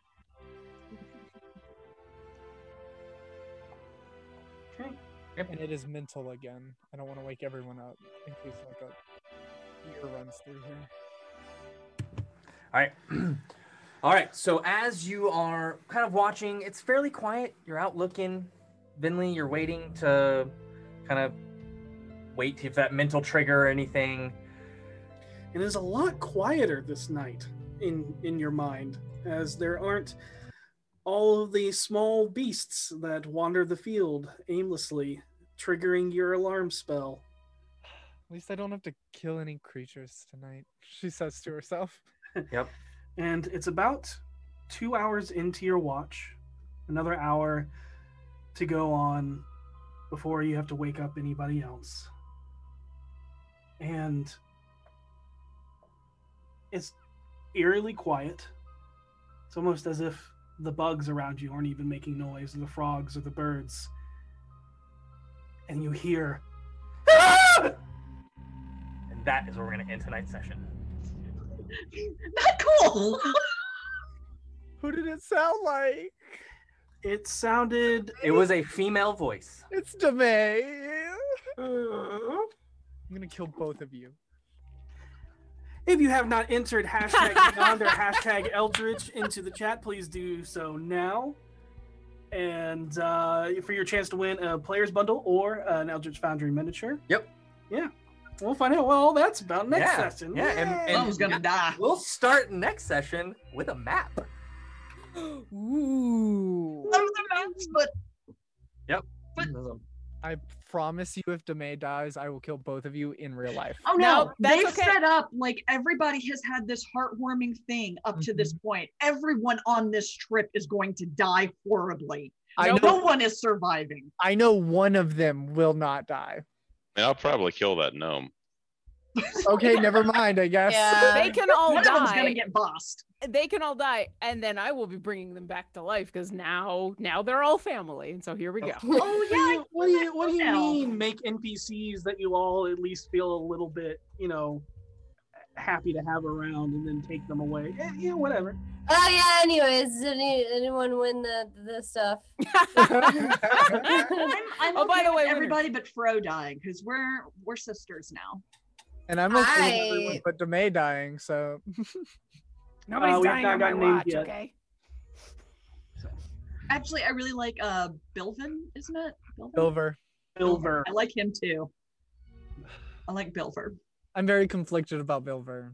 And it's an That's because you have past relations on a different game. yeah, it's an in play, out of play confliction that I'm feeling. like But he's eight- very much a different guy. So the subject of um Todd's version of Voss just came up in chat. Oh and yes! I oh think my god! I think we have to acknowledge the genius of it. Oh, Oh. so So good. thing ever created. Yeah. Oh my god. Orkira's I have never not been. watched that yet. Literally, she was waiting to watch it. confront an alternate version of herself that had turned into a dragon in a world filled with undead, and the scariest thing that she encountered was a friendly, not threatening Voss. Who got freaked out at the sight of blood. No. And had never killed anyone and, and, loved was magic. And even learned was. Loved magic. and yeah. learned a light spell because he's super excited about but like the friendly yeah there was a moment where Todd's like yeah Voss is just standing out in the middle of the road I'm wait what just chilling. just Yeah. just smiling I'm like oh shit Should we bring up what happened to Harold? no Okay. All right, we have winners. All right, winner of the player bundle from D&D Beyond is Starbud. And the winner of the Eldritch Foundry miniature is Garth Mindfeather. I love that. That's gonna be my next D and D character's name, actually. Garth Mind Garth Mindfeather. Uh, congrats to our winners. I will be in contact via Twitch Whispers, so be on the lookout for that. And we'll see you next week with a fight. Ooh, Or maybe. a map. Or, or a whatever. real life. A map. There'll be a map. I don't know what's going to happen, but Remember when you tell ghost stories around a ghost or a campfire, things happen. And be excellent to each other. may you always roll with advantage. Good night, everybody. Harold Hovelton here. Did you enjoy how great I was? Because I sure did. Thanks for tuning in, and we'll see you next episode. Catch my beautiful face live on twitch.tv slash rockpunchatl every Sunday, 7 p.m. Eastern Standard Time, or catch the podcast again every Sunday with a one week delay. Now up. V, c- could you bring me the rash cream, please?